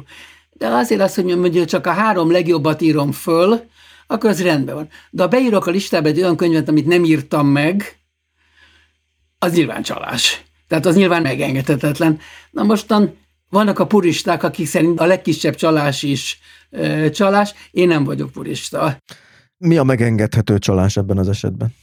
Azért tudjuk. Tudjuk, hogy mi csalás és mi nem. Én viszonylag optimista vagyok, vannak ezek a review-k és a, reg- a ajánlási rendszerek. Ú, micsoda, mennyi csalás van, akármit be lehet írni. Olvastam valahol egy számot, hogy 15%-a a review-knak fék, nem, nem valódi. De ez egy nagyon jó hír. Hát 85% nem az. Ugye itt van ez az egész kérdés, hát minden ezen fog eldőlni. Én nem bízom senkibe, van ez a mondás, vagy először bízom, de többet, ha már egyszer becsapott, többet nem. Tehát muszáj valamennyire bíznunk, mert különben nem lehet kimenni az utcára, mert arra gondolok, ott fog állni egy ember egy húsánggal, és ebbe fog csapni. És hát nem is értem, ha racionálitást azt kívánna, miért nem áll ki egy ember eh, egy húsánggal, csap fejbe, és veszi a pénztárcámat. Játékelméleti szempontból ez lenne racionális. De azért nem így működünk, mert eh, hát valami fajta kooperáció van közöttünk, nem hazudunk mindig, és nem csalunk mindig. Vannak emberek, akit át lehet verni sokszor, de mindig mindenkit nem lehet átverni. Folyamatos hazugsággal én abban bízom, minden csalónak mindig nem sikerülhet. És ez az oka annak, hogy ezek a nagy ajánlórendszerek működőképesek, mert a, az emberek összességében nem a csalás. Mindig vannak történetek, én is leírtam kettőt, egy nem létező olasz étterem lett egy városkában a legjobb étterem, mert tulajdonképpen összefogtak mások, hogy jó, át lehet verni. Meg egyszer egy glasgowi munkás szálláson megnyerte a versenyt az, az ötcsillagos hotelek között, mert az ott lakók lényegében hajléktalan szálló volt, rosszul mondtam, ezt viccből ö, úgy értékeltek, de fölhívta a figyelmeket, és a városi tanács előbb-utóbb megjavította a körülményeiket. Tehát ez a TripAdvisor-ra beküldött értékelések voltak. Igen. De azért megnézzük, ma már nem foglalunk le szálláson, ne nézzük meg, és ne nézzünk meg valahány review-t, és azért hát nem fog mindig mindenkit csalni. Ha mindig mindenki csal, akkor úgyis vége a világnak, akkor meg mindegy. Aha. Na jó, menjünk vissza viszont a, amibe belekapaszkodtam itt, hogy az élőpont rendszer alkalmas a társas dominancia mérésére is. Igen, látom, ez nagyon érdekli. Nem tudom. Nézd, össze lehet hasonlítani. Két embert között vagy össze lehet hasonlítani. Mi annak a valószínűség, hogy te jobb vagy, mint én, dominánsabb vagy, mint én, és ezt meg lehet csinálni. De ezt használják baseballra is, meg majmokra is. Ez egy matematikai modell. Most azt mondjuk, hogy összeszoroztam két számot, de hát nem csak 6 8 lehet összeszorozni, hanem 7 és 9 is. Az algoritmusban nincs olyan, ami mélyen kihasználná a sakjáték specificitását, tehát át lehet vinni másokra. De tudom, hogy a társadalmi dominanciáról szeretne beszélni, menjünk oda-vissza. Igen, hogy itt előkerült két olyan fogalom, hogy ezek a rangsorok a társadalomban ugye működhetnek ezek szerint presztízs alapján, és működhet erő alapján, vagy hogy hívjuk Hát dominancia. Ezt? Dominancia alapján. Az egy érdekes dolog volt a könyveben, hogy azt mondja, hogy tulajdonképpen a demokratikus társadalmaknak a sajátja az, hogy inkább a presztízs részesítik előnyben, mint, mint az erőt vagy a dominanciát, amikor társadalmi rangsort szeretnénk felállítani. Vezessen az okosabb, hát ha most így akarjuk. Egy közösség elismerte, hogy igen, a varázsló tud valamit, akkor, akkor ő, ő varázsoljon. Van valami alapja szokott lenni a presztízs alapúnak lehet, hogy tévhit, lehet, hogy rosszul ítélik meg, de mindig mindenki nem tével. Tehát nekem e- ez, ez amit mondok. Tudom, hogy a kollektív bölcsességnek is van hátránya, azt is át lehet venni, de nézze, muszáj valamelybe bíznunk. Most kérdezte, van-e benne misztikus? Én ha úgy teszik, igen, van bennem egy bizonyos optimizmus, hogy úgy nem lehet élni, vagy nem érdemes élni, hogy mindig minden rossz. Kicsit meg lenne lepődve a feleségem, hogy ezt mondom, mert szerint én sokat panaszkodom. Ugyanakkor én azt írta a könyvében, hogy most idézem önt, jó magam Igen. kettős állampolgárságú vagyok, amerikai és magyar útlevelem is van, Jelenleg, ez 2018-ban írta, mindkét országban a populista önkényuralmi irányítás bajnokai vannak hatalmon, agresszív, narcisztikus és erősen megkérdőjelezhető erkölcsiséggel rendelkező vezetőkkel, a szociálpszichológiából jól ismert jelenség, hogy erős pszichés nyomás alatt fokozódik az emberek igény egy olyan külső ágens, mondjuk Isten vagy egy miniszterelnök iránt, amely segíti őket a veszélyekkel szembeni küzdelemben, akkor ugye Trump volt hatalmon, és Orbán ja. Viktor Magyarországon, és azt vettem ki ezekből, a, még amit hozzáfűzött, hogy, hogy a presztis helyett megint előtérbe kerülnek ezekben a populista rendszerekben a, a dominancia alapú rangsorok. Igen, ma ez a közbeszéd, hogy igen, erősödik az illiberális demokrácia, vagy az sem, meg a... Nézze, én azt hiszem, hogy valahogy van az ingának a két szélső állapota, és egy darabig oda megy, aztán majd visszamegy. Én, én nem hiszem, hogy a, a demokrácia ki fog halni, és az se, hogy én ezt legalább háromszor leírtam a könyvbe, hát a, amit a Churchill mond, hogy ez a lehető legrosszabb forma, leszámítva az összes többit. És én azt hiszem, hogy ezt a Churchill jól látja, és hosszatávon az emberek nem hülyék és nem gonoszak. Na most, ha hülyék és gonoszak vagyunk, akkor meg megérdemeljük, akkor pusztuljon el a világ, és hát vagy legyen, vagy ne legyen a sírjára a virág. De akkor ön optimista ebben? Vagy? Óvatosan optimista. Nem biztos, hogy ez az racionális elemzésen végeredménye, hanem egy egy, lehet, hogy ez fölülről jön, hogy már pedig én így fogok erről gondolkozni. Tehát nem biztos, hogy ez, ha most az összes tényt összeraknám, akkor én jogosan mondanám ezt, de hát, hát van egy racionalizmus bennünk, meg hát van valami egészről elképzelt világunk. Én nagyon nem vagyok mikroracionalista. Az mit jelent, hogy mikroracionalista? Igen, ez az én kifejezésem, és láttam ilyet kollégáimat, akik mindent összegyűjtenek, mindent tudnak, minden adatot, időmérleget készítenek, pontosan mindent tudnak, mit kell rövid távon csinálni, hosszabb távon, soha nem viszik semmire, mert nem tudnak semmit elhanyagolni. Tehát azt jelenti, hogy abszolút nincs bennük lényeglátás, mert csak a mikroszkopikus elemeket rakják össze, és nem tudnak semmin felülemelkedni. Igen, de velem akkor ez meg így történt. És hogy vannak más szintek, nem csak az én szintem van, hanem van a community, tehát közösség, meg egy nagyobb közösség, meg a társadalom, és hogy azokban a szintekben is gondolkozzunk. Itt félbehagytunk egy másik nagy témát, ugye az algoritmusokat, és egy kicsit visszamennék a hitelbesorolásokra, mert úgy érzem, hogy ez egy olyan téma, amiből nagyon sok minden kibontható még. Tehát tulajdonképpen, ha jól értem, Amerikában ez az egyik legfontosabb algoritmus és mutató, hogy kinek milyen hitelképességé besorolása van, ami ugye ön is említette, hogy egy csomó olyan dolgon múlik, amit nem tudunk, hogy mi. Igen. Ugye arról van szó, hogy ez egy algoritmus, ez egy számítási eljárás. Először is mi van? Ahhoz vannak bemenő adatok. Tehát elhatározunk, mit veszünk figyelembe. Tehát ez egy modell, a modellben vannak előzetes humán döntések. Mit mondanak itt? Egy, hogyan fizetted eddig a számláidat? Kettő, mennyi adósságod van jelenleg a hitelkártyádon, lakáskölcsön törlesztésednél, egyéb kölcsönök törlesztésénél? Három, mennyi idővel lehet visszamenőleg követni a hiteleidet? Az jobb, hogyha már régebben van, mert akkor te már mm, visszafizetni. Négy, Miből tevődnek össze a hiteleid? Minél többféle dolog van, annál jobb, ha már vettél autót, házat, nyaralót, motorbiciklit és gumisapkát, akkor jobb. Milyen új kérelmeid vannak? Az nem jó, ha túlságosan sok dolgot halmazol. Tehát az első dolog, hogy mit veszel figyelembe. Mi a következő minden számításnál? És minden egyes ilyen mesterséges számításnál ez a leggyengébb pont. Súlyokat kell mondanunk. Mennyire súlyos veszi figyelembe.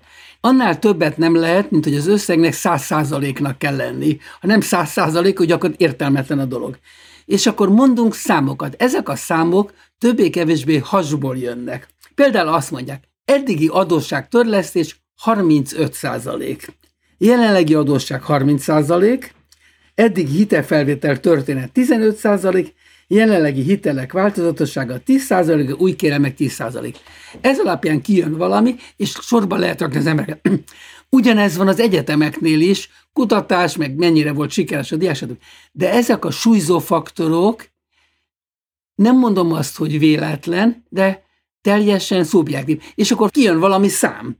És ezek alapján sorba rakjuk. Tehát a lényeg az, hogy az adott algoritmusban mondjuk az, hogy én mennyire fizettem vissza a korábbi hiteleimet, ez lehet, hogy nagyobb súlyjal esik latba, mint hogy most hol lakom. Most példát mondtam. De más jön ki, hogyha nem, és ezt a számot néha lehet tudni, néha nem lehet tudni. Most ezek az eljárások ezen alapulnak, és hát nem tudunk jobbat. Erre azt lehet mondani, hogy fúj, hát ez szubjektív.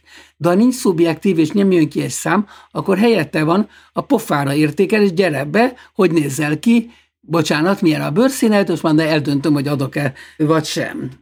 Van egy érdekes kérdés, mert ugye van itt egy olyan fogalom, hogy right to explanation, a, a magyarázathoz való jog, ugye mert elkezdték pedzegetni azt, nem csak pedzegetni, hanem nagyon komolyan foglalkoznak azzal, hogy onnantól kezdve, hogy nem tudjuk, hogy mi van az algoritmusban, nem ismerjük meg, úgy döntenek a fejünk fölött, hogy nem ismerjük, hogy hogyan döntenek, és igazából alapvető szabadság jogunkat sérti az, hogy nem tudjuk, hogy mi van az algoritmusban. És indult egy ilyen, hát nem mozgalom ez, hanem valamiféle ö, követelés, hogy már pedig az életünkről döntő algoritmusokat ismernünk kell, hitelbesorolás, ez egy nagyon jó példa erre. Én ennél kicsit konzervatívabb vagyok, ahogy múlik az idő, úgy látom, szinte meglepem magamat, hogy ezt mondom, de akkor ne kérj pénzt. A hitelező majd eldönti, hogy mi van. Tehát, hogy mondjam, ha részt veszel egy játékban, akkor vannak a játéknak vannak szabályai, és közben nem illik sírni, hogy a szabályok nem jók. Akkor ne tessék játszani a játékban nem kötelező játszani. Mondok egy másikat, ahol az életünkről van szó, egészségbiztosítás. Tehát kiderül, hogy az algoritmusban mondjuk benne van az, hogy én kaukázisű vagyis fehér ember vagyok, a másik meg fekete, és valaki úgy rakja bele az algoritmusban, hogy ezért és ezért e, ilyen örökletes betegség miatt ez egy nagyobb rizikófaktor. Ott már akkor elég erősen sérül, nem, hogy a, Jó, az igen. egyenlőség. De erre van egy válaszom, amit már elkezdtem mondani, Igaz, hogy kifejezetten semlegesnek számt algoritmusok szexista és rasszista következményekkel járnak. És hát az egyik ok az, hogy a gépnek a megadott adatokból vannak le következtetések, de az algoritmust azt az emberek mondták meg. A mi előítéleteink benne vannak ezeknek az algoritmusokban. És hát nem tudok más mondani, még egyszer megismétlem, ez egy fontos üzenet, a társadalomtudósoknak és a számítógép tudósoknak valamilyen módon együtt kellene működniük, valami fajta, hát van egy kifejezés, hogy etikus algoritmusokat hozzanak létre. De mi az etika? Hát ez valami fajta erkölcs filozófia, megpróbálja megmondani, hogy mi a jó, mi a rossz. A gépi tanulás szempontjából meg az van, hogy miképpen kell az algoritmusokat megtanítani arra, hogy az adatokat tehát először elemzi, és valahogyan az etikátlan adatokat hogyan kell figyelmen kívül adni. Tehát jön az adat, na nem, ez olyan adat, amit kidobok. Tudna egy példát mondani arra, hogy mi az, hogy etikátlan adat? Egy például mi lehet etikátlan hát lehet, adat? Ez etikát... Itt most az irányító szám valószínűleg etikátlan adat. Ha azért nem kapok hitelt, mert a szomszédaim nem fizetik vissza időben a hiteleket. Vagy az, hogy ö, fekete a színem, vagy hátrányba kerülök, mert heteroszexuális idős fehér férfi vagyok, bocsánat.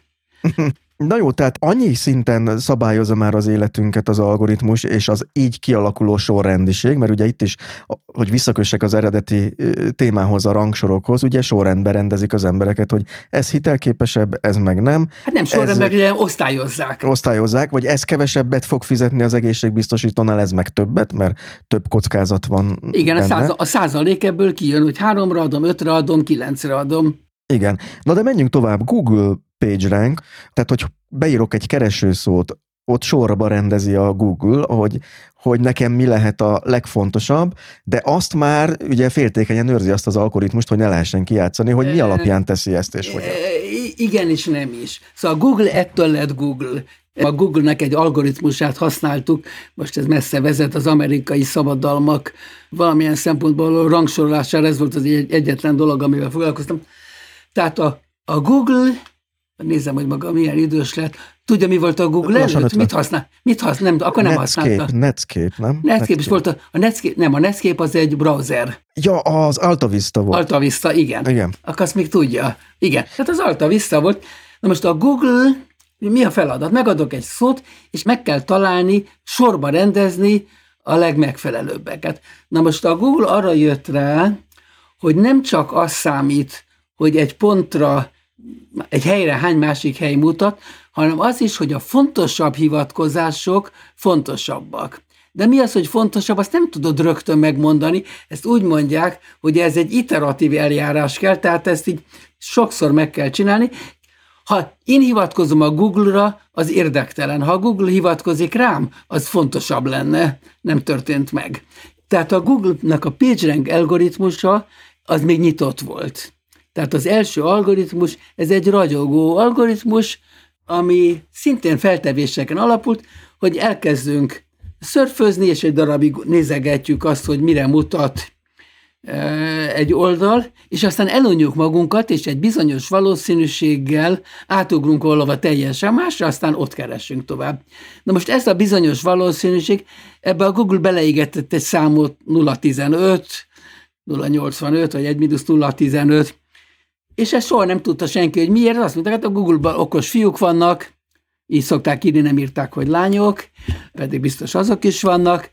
Hát ennyinek kell venni. Aztán azt vettük észre, sokan másokkal együtt, hogyha ezt a beégetett egy darab számot változtatjuk, akkor teljesen más rangsorok jönnek ki. Tehát van benne egy paraméter, és a rangsorolás érzékeny erre. Ugyanúgy, mint az egyetemi rangsoroknál és minden másnál.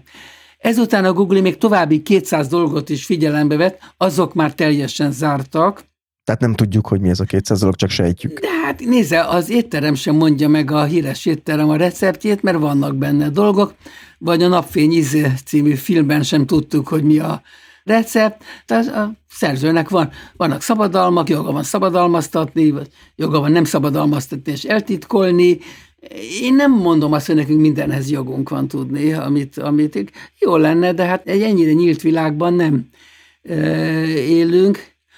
Nem tudunk jó, az, a versenyt nem lehet és nem szabad kiküszöbölni, de hát nem is vágjuk egymást fejbe a húsánkkal, a kilépünk háznál.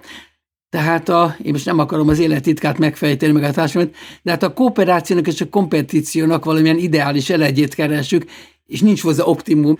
Kooperálunk is, és versengünk is, ez az élet.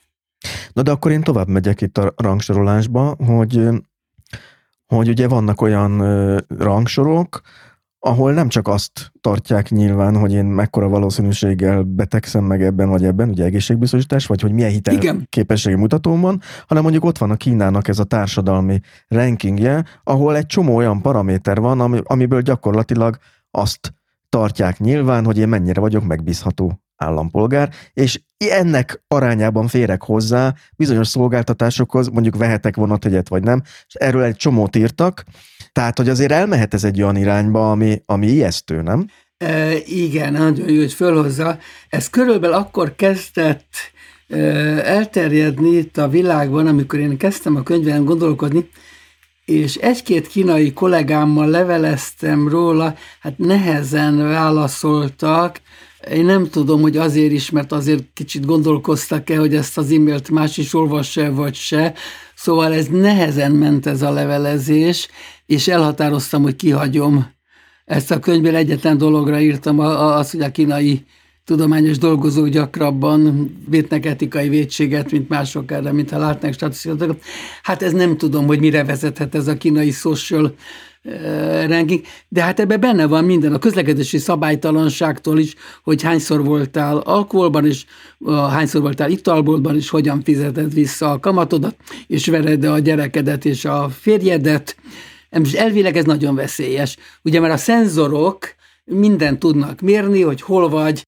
A, ugye a telefonunk. E, igen, ez ideális esetben nagyon, hát negatív ideális esetben ez nagyon messzire vezethet, és hát nem tudom, hát Kína egy nagyon más ország, és hát én, nem vagyok Kína szakérte.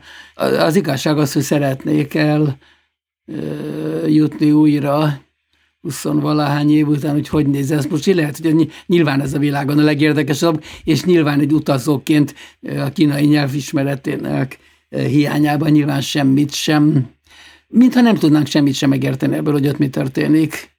De hát ez a social credit rendszer innen, most így mondom, nyugati észsel ez nagyon rossznak teszi, annál is inkább, mert ők technológiailag annyira erősek, hogy még a végén be is vezetik. Tehát lehet, hogy meg tudják csinálni. Mert ugye úgy látja, hogy eddig ez még csak egy kísérlet? Ott... Nem, hát ez, nem, hát ez nincs az egész országra be, általánosan bevezetve. Ezen kisebb részek vannak, és messze nem teljes körül, nem, nem, hát ez uh-huh. nincs bevezetve. És valami fajta vita van róla, hogy ez lehetséges. Szabolcs ebben jobb nem belegondolni, hogy mi van, hogyha ez bejön. Akkor én mondok egy olyat, ami félúton van a kettő között, és ez, és a nyugati társadalomokba fordult elő, a Cambridge Analytica sztori. Jaj. Nézze, az nem vitás, hogy személyiség profilokat össze lehet állítani klikkelési szokások alapján. Ha megengedi, csak két mondatban elmondanám a hallgatóknak, hogy miről beszélünk, Ó, persze, nem mindenki persze. tudja, és javítson ki, hogy a tévedek, nagyon leegyszerűsítem az egészet. Ugye ott arról volt szó, hogy iszonyatos mennyiségű embert kértek meg a Facebookon arra, hogy töltsenek ki egy pszichológiai tesztet. A pszichológiai teszt alapján fölállították az ő személyiség profiljukat. Majd megnézték, hogy ezek az emberek egyébként mit lájkolnak, mit tartanak fontosnak a Facebookon közölni magukról, és felállítottak egy ilyen modellt, hogy ilyen érdeklődési emberek nagy valószínűséggel ilyen személyiségi profillal rendelkeznek. Utána pedig ugye az történt, hogy mivel fel tudták állítani ezeket az összefüggéseket, onnantól kezdve már pusztán a lájkolási, érdeklődési szokásokból meg tudták mondani, hogy az illető milyen személyiségprofilú ember. Majd ezt az adatot felhasználva, értékesítve azt mondták, hogy na most, kedves barátom, aki te egy politikai párt vagy, te meg tudsz célozni ilyen és ilyen személyiségű embereket, akiket akarsz, pusztán az alapján, hogy miket lájkolnak a Facebookon. Igen, igen. Nézze, ugye arról van szó, hogy a választás is egy rangsorolás. Hát mi rangsoroljuk a, a jelölteket. Ugye állandóan, igen, a választásokba beavatkozik ez az amaz, ugye, tehát a választások manipulálása. És hát ez egy új fejezet volt ez az egész Cambridge Analytica botrány. Nekem a rangsorolás iránti szenvedélyem az azzal a projekttel kezdődött, hogy 15 évig elemeztük a, az amerikai szabadalmi adatbázisokat, és hát történetesen a Facebook szabadalmaztatott egy olyan technológiát, hogy a, a személyiségi karakterisztikákból, amelyeket itt a social networkből csináltak, hogyan lehet összeállítani valamilyen képeket az emberek személyiségéről. És de ezekből az üzenetekből, amiket miten küldözgetünk, elemezték, összeállítottak profilokat.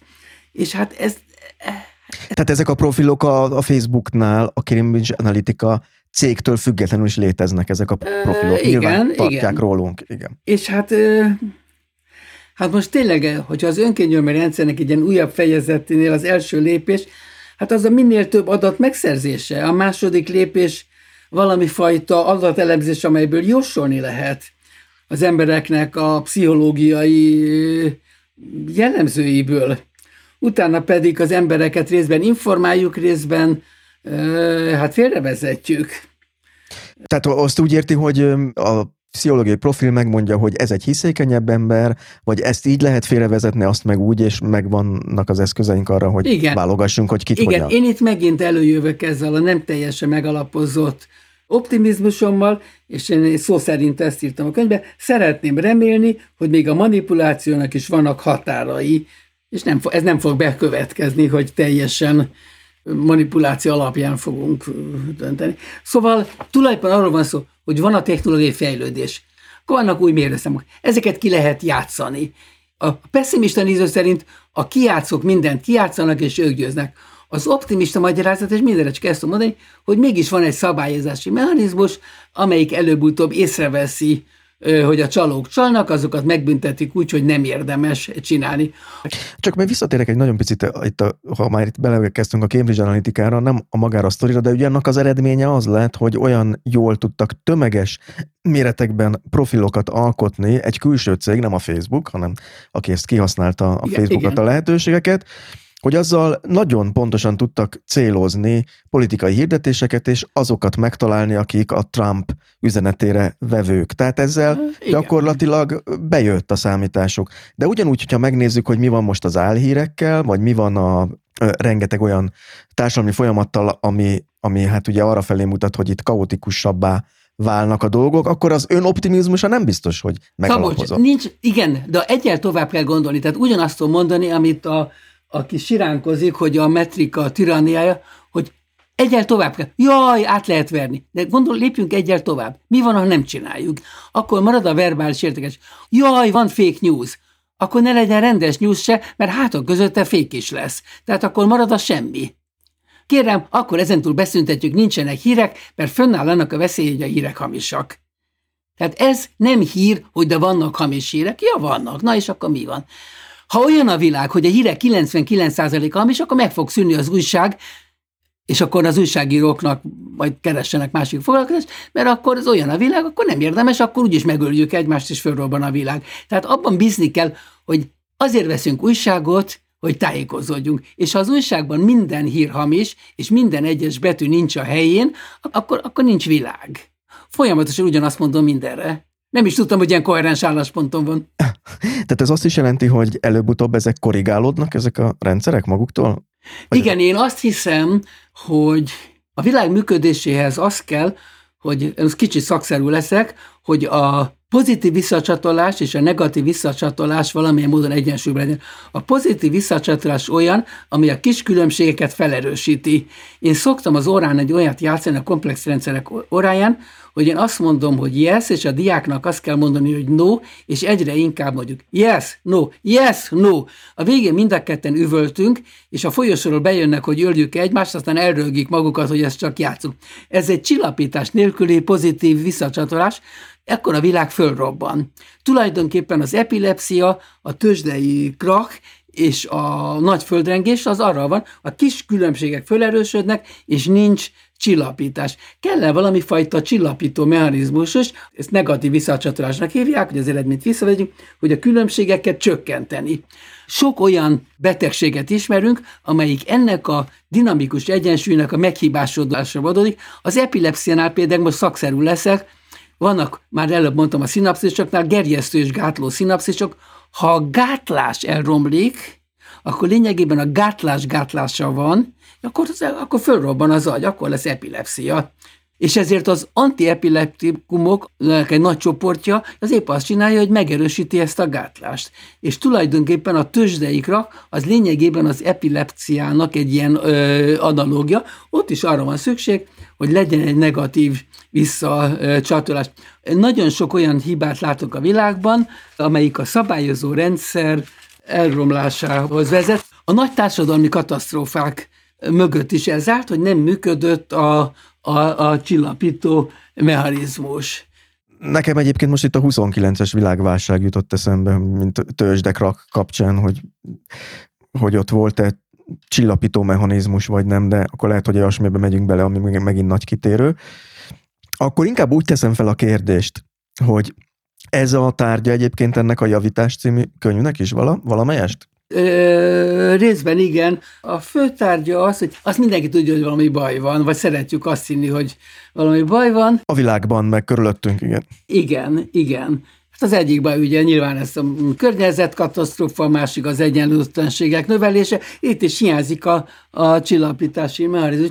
De lényegében arról van szó, hogy az emberiség története az a szegénység története volt, leszámítva a 200 évet, és egyszer csak hirtelen főleg hát Amerikában, aztán Nyugat-Európában, valahogy eljött valami fajta, hát korlátozottan, de egy bőség társadalma, amikor egyszer csak megjelentek a javak, lényegében a technológiai fejlődésnél, és a kifejezés megjelent, az 50-es közben az eldobható társadalom, a throwaway society. Hát, hogy kidobjuk a műanyag kanalakat, meg mindent, de akkor az elsőnek ez úgy látszott, hogy ez nagyon jó, mert mostan kicsit ironizál módon, hogy felszabadítja mondjuk a nőket a a zokni stoppolás és a mosogatás kötelezettsége alól, és azt helyette a saját önmegvalósításokra fordíthatják, és aztán, hogy ebből szennyeződés lett, meg környezeti válság, az később jött elő, és most egy átmenetben vagyunk az eltopható társaságtól a megjavítás társadalom felé, és ez az egyedi szinten, és a társadalmi szinten, és a közösség szintjén is működik. Tehát azt tudjuk a komplex rendszerekből, hogy ami elromolhat, az elromlik, és ezt hogy lehet megjavítani. De most, ha elromlott, akkor valaha jó volt. Persze ez nem igaz. Szeretjük azt hinni, hogy ami régen jó volt, és akkor az aranykor. Az aranykor, ami soha nem volt. Ez egy mítosz, hogy léteztek aranykorok? Amikor... Erről hosszan írunk, és most nem tudom elmondani, de elmondom hozzá, amit nemrégen újra néztem, egy Woody Allen rendezte filmet a Évfél Párizsban, és akkor ő visszavágyik, a, egyszerűen elmegy a Párizsba az amerikai író, és akkor kiderül, hogy elmegy a 20-as évekből, de akik a 20-as években élnek, az a Belle epokban, tehát a 800, 880-as években vágynak, és akkor oda is viszonylag, akik rögtön elkezdenek mondani, hogy a reneszánszban persze az volt az igazi, és nem mentek tovább, hogy a reneszánsz meg azt mondták, hogy persze az ogorököknél volt az igazi, ott már hirtelen vége lett a filmnek. Lehet, hogy ebben van egy ilyen igazság, hát eh, visszavágyunk a soha nem volt jóba, de azért mégis volt valami jó. Megjavítani csak azt lehet, ami elromlott, tehát ha elromlott, akkor valaha jó volt, és nagyon fontosak, hogy mik azok az elromlási mechanizmusok. Hát az egyik ilyen elromlási mechanizmus, ami most előjött, és amit ö, egy fél szóval már talán vagy beszéltünk, vagy nem, a kiégés társadalma, a munkavállaló saját magát zsákmányolja ki, mert szeretne előbbre jutni, és lehet, hogy az is, mert nincs is már semmi az életében, és a, a, a kínai komputerprogramok között van egy ilyen, van egy ilyen website 996 ICU, lényegében azt mondja, hogy dolgozál reggel 9-től este 9-ig, 6 napon keresztül egy héten, és akkor nem vitás, hogy az ICU-ban, az intenzív care unitban, az intenzív osztályon fogod végezni valamikor. De ezt nem kényszeríti senki, hanem ők így látják, hogy így kell dolgozni, mert meg akarom tartani, mert így vagyok kondicionálva, így jutok előrébb. Tehát egyrészt, hogy így jutok előrébb, de előrébb, hogy nincs is más mód, és akkor az ember csak egyszer csak, ó, kiéget. Engem nagyon meglepett, amikor idejöttem, és már az első évben egy diák, doktor Érdi, hát én, én, én, ez a negyed évben volt tavasszal, utolsó be. Most már nem tudok semmit csinálni, ki vagyok égve. Már egy diákja mondta Igen, ezt? mondta, hogy mi, mit vagy? És emlékszem, ma is meglepettem, de úgy néz ki, hogy ez most tömeges. Én nem nagyon szerettem, nagy beszed te Magyarországon is ez a Hánnak a, a beszellere, nem emlékszem, mi volt a magyar kifejezés, se kiégés volt talán, tipotek adta ki. Tehát, hogy van egy ilyen hiperaktivitása az embereknek, és akkor egyszer csak hát semmi értelme nincs az egésznek, fizikailag ki vagyok fáradva, emocionálisan nem hiszek az egészben, és ezt nem lehet egy hétvége alatt rendbe hozni. Fiziológiailag ez az agynak a reakciója arra, hogy túl terhelődik, vagy ez hogy kell elképzelni? Nem csak agy, eg- egész test, igen. Szó szerinti kifáradás, igen. É, inkább érzelmi elfelejtés, hogy minek csinálom ezt az egészet, és most akkor tulajdonképpen, ha már igazából eljut, hogy minek csinálja, akkor megfordul, az már egy jó dolog, ha igazán fölmerül, hogy hát kell-e a mokuskerékben ugrálni, ki lehet ebből szállni. Ha úgy tetszik, akkor megint az van, hogy a, hát lényegében van egy pozitív visszacsatolás, hogy egyre erősebb, erősebb, erősebb, van-e valami, ami visszahúz. Én ebben látom a titkot, hogy valahogy vagy saját magadnak, vagy a, a környezetednek, hogy te öreg, fölfordulsz, ezt nem érdemes csinálni. Tehát kell egy negatív visszacsatolás a igen, rendszerbe igen, is. Igen, ami lehet belső vagy külső. Fiam, ennyi dolgozhatsz, nem engedek többet. Uh-huh. Üm, viszont itt van egy olyan fogalom, amit a, én olvastam az első fejezetét ennek a könyvnek, amit átküldött az újnak, ennek a javításnak, vagy Repair nevű című könyvnek, amiben azt írja le, hogy, és akkor megint visszatérünk ide Újlipót városba, hogy ott a az 50-es, 60-as években az megszokott volt, hogy az emberek kiavították a dolgaikat. Volt egy cipészmester, Matu, Matuszek bácsi, vagy hogy hívták? Matuszka bácsi, hát... Matuszka bácsi. Ö, hát igen, hát ez az épp demokrácia az igazi szegénység társadalma volt, tehát itt valamennyiünknek az a morálja, hogy a dolgokat nem dobjuk ki, a dolgokat addig javítjuk, amíg lehet.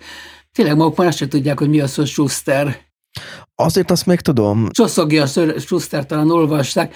E, ez egy kis műhely volt a Visegrádi utcában, Matuszka bácsi dolgozott ott a süket néma segédjével, logott a falról egy, egy 25-ös e, lámpa, macskapisi szag volt az egész műhelyben, ilyen kis furcsa faszögek voltak, meg mindenféle kis csavaroskák, és akkor volt a talpalás, az volt a legnehezebb, volt a sarkalás, hát a cipőknek lejött a sarka, hát nyilván mi futballoztunk, tehát hogy nézhetett ki a cipőorrunk.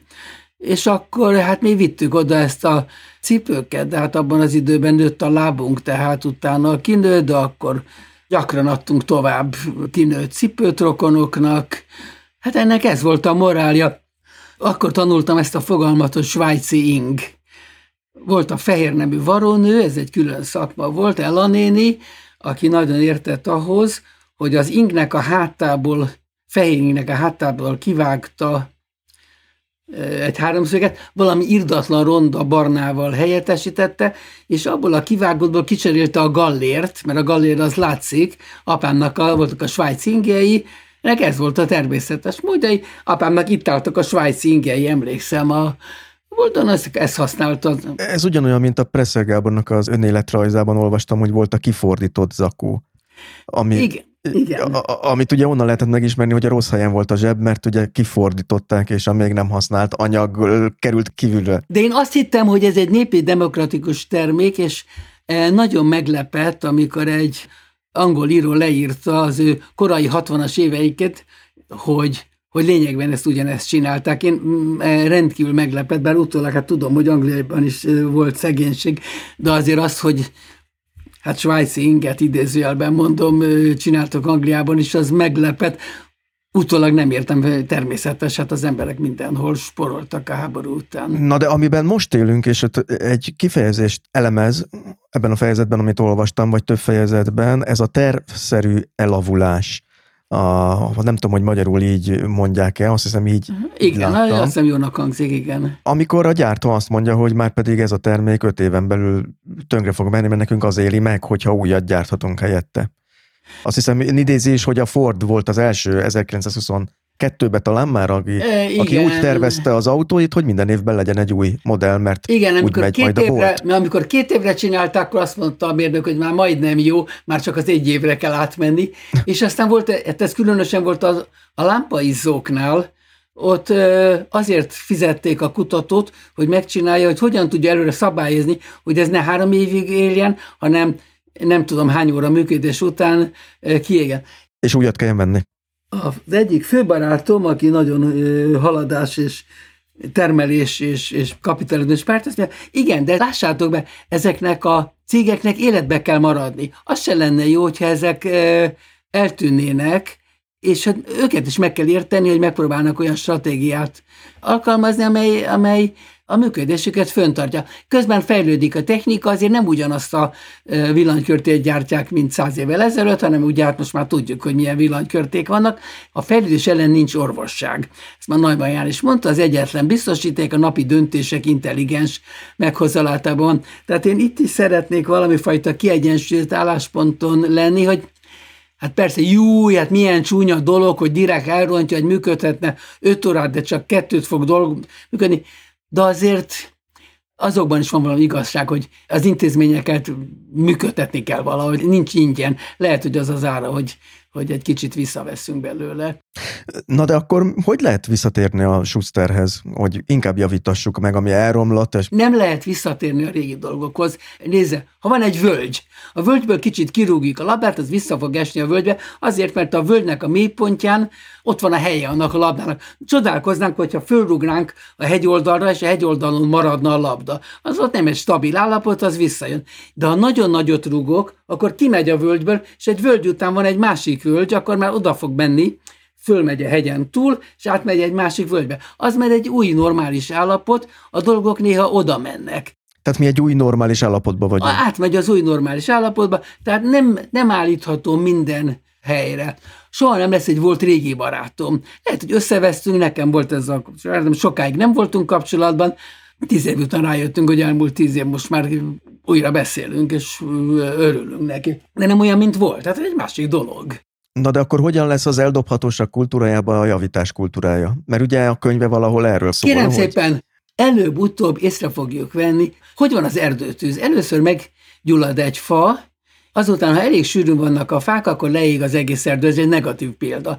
De vannak azok is, hogy az eszmék is így terjednek, és szerintem ma már van egy mag, az emberre rájöttünk, én például nem vagyok nagyon ügyes, és nem vagyok egy önjavító, nem tudok megjavítani mindent, de menet közben rájöttem, hogy hát én nem dobom. Most elromlott egy laptopom, nem veszek most újat, most próbáltam bacakolni vele. Tehát magamon is látom, hogy kicsit más az attitűdöm, befolyásolom a környezetemet is, mert én erről beszélek. Én azt hiszem, hogy ez el fog terjedni hogy szégyen pazarolni. Tehát ez egy társadalmi norma, általános társadalmi norma lesz, hogy szégyen lesz pazarolni. Igen, igen. Hát a technológiai része az a körforgásos gazdaságtan, hogy a hulladékanyagot valahogy visszavezetni. Ez nem lehet százszerzalékos sem, mert a természeti folyamatok megfordíthatatlanok. Ez entrópia második főtétele az, akármi is az, az dolgozik. És én azt hiszem, hogy van arra mechanizmus, hogy lassan megtanuljuk, megreformálódnak a gondolataink, hogy Hát ezt most már látjuk, hogy mindent kidobunk, ma azt illik tudni, hogy az óceánok tele vannak műanyaggal. Miért vannak tele? Azért, mert műanyagot készítettek. 1913-ban előállították a polivinilkloridot. Azután később a 30-as évek közepén a dupla nejlont. De most kell-e hibáztatni a polimer kémikusokat, hogy előállították ezeket? Nem. Ezek, hogy ez előállítottak ezek a műanyagokat, kiderült, hogy olcsóbb ruhákat lehet készíteni tömegtermelési módszerekkel, tehát embereknek nem volt ruhájuk közben, hát lehet. Olcsón hozzájutottak. Az egy másodlagos dolog, hogy ja, hát most akkor ezekkel a műanyagokkal mi lett, akkor ezek a szemétbe kerülnek, ha elégetjük, akkor mit termelnek, ha bedobjuk a tengerbe, akkor mi lesz velük. Ez egy új probléma. Úgy mondám, hogy unintended consequences. Nem szándékolt következmények. Nem szándékolt következmények, amit nem látunk. Én nem hibáztatom a polimerkémikust.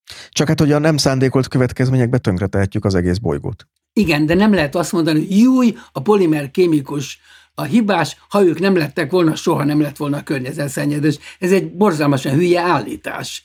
Tehát nem lehet visszamenni, és mi nem látunk tovább, a saknál se. Hát két-három lépést látunk erre. Megcsinálta a polimerkémikus, lett polivinilklorid, akkor lett olcsó és tömegtermelési ruha, na most akkor lett nejlon, akkor lett nejlonharisnya, lett olyan ejtőernyő, amelyik nem romlott el, és ezért az Amerika megnyerte a második világháborút, de utána környezetszennyezés lett, jó, most akkor kik a hibásak? Hát ezt nem látjuk előre, új szituáció van, nem lehet visszamenni, nem lehet visszamenni, most ez a helyzet, akkor megint ki kell találni valamit. Ha jól értem, akkor a, a, egy új technológia oldja meg ezt is, tehát hogy a műanyagot megtanuljuk feldolgozni? Új technológia és jó morál. A mhm. kettőkkel együtt, és akkor a másik barátom, akik mindig vitatkozik a kapitalizmus nagy bajnak, igen, de a jó morált azt nem csak a fogyasztónak kell birtokolnia, hanem a termelőnek is. És ez ilyen egyszerű, technológiás good morál, jó erkölcsök.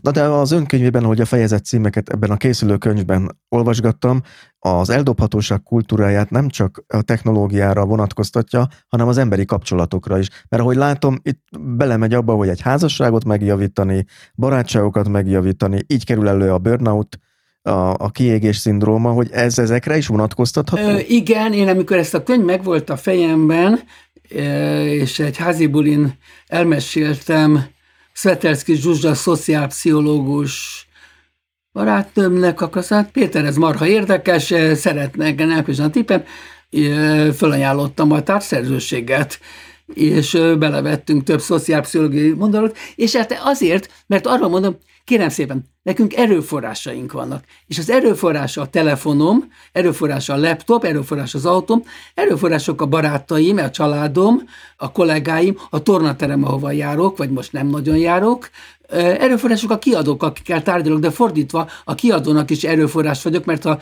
nem lennének ilyen hülye szerzők, akik lényegében ingyen hajlandók lennének könyvet írni, akkor nem tudnának kiadni semmit, és hát eh, Szabolcs, most mi egymásnak erőforrásai vannak, mert ha magának nem lenne egyetlen interjú alanya sem, akkor nem lenne podcast, én meg nem mondhatnám ezt, hogy beszéltem a Szabolcs podcastjában. Tehát mi erőforrások vagyunk egymásnak, és mi tulajdonképpen mi ezt úgy látjuk, hogy egy, egy általános erőforrás eh, gazdálkodási könyvet írunk, mit, ami a tárgyakról, és nem csak a személyekre vonatkozik, hanem a közösségre is, és a társadalomnak is.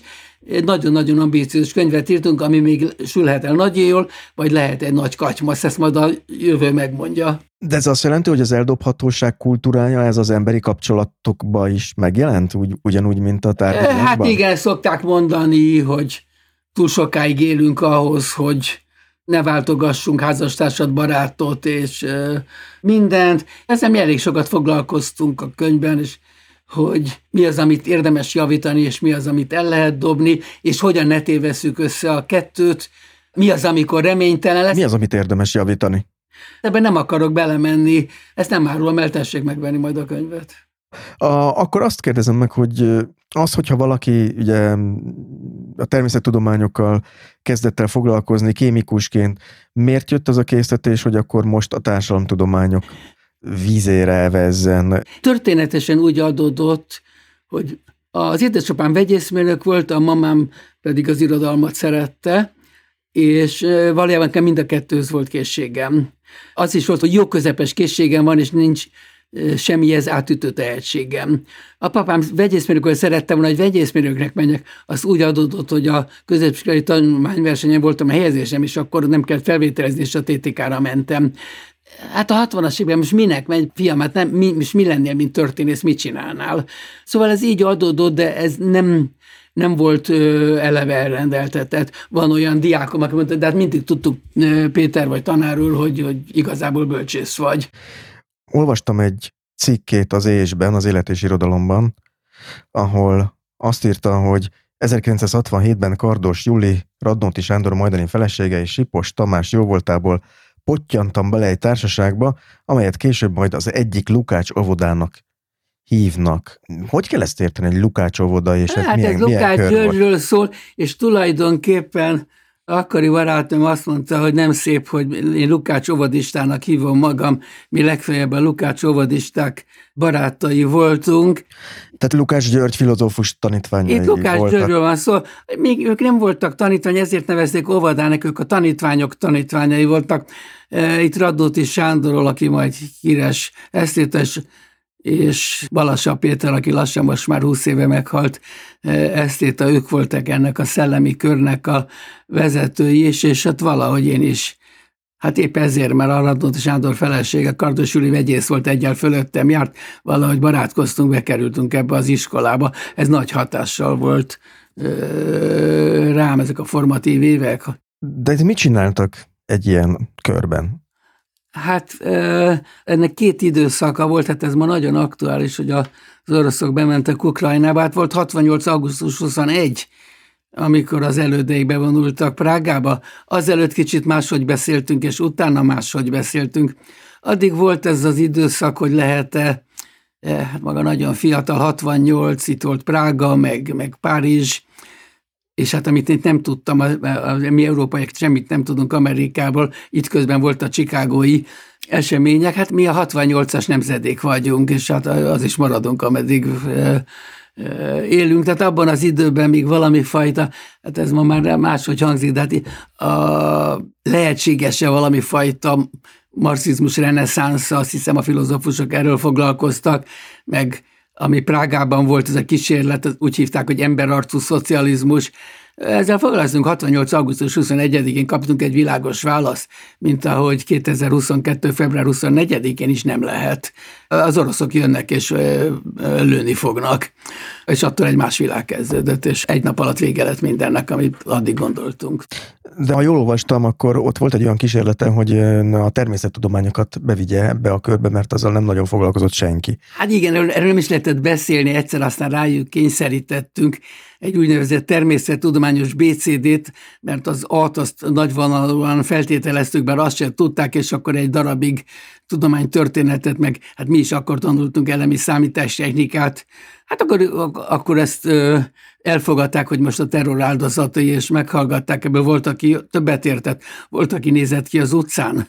De azért valamit fölfogtak, hogy van egy második kultúra is. Most hirtelen nem is emlékszem, hogy megjelente akkor már C.P. Snow-nak, a angol kémikusnak ez a híres írás, hogy két kultúra, hogy egy természettudósnak illik tudni a humán kultúrál, de egy egy filosz az mondhatja azt, hogy fogalma nincs, hogy mi az a termodinamika második főtétele, ami megszabja az egész világot, ez, hogy a, a makroszkopikus folyamok irreverzibilisek, de ezt nem lehet nem tudni. Ez olyan, mint hogyha hallottad a Shakespeare nevét, írta a.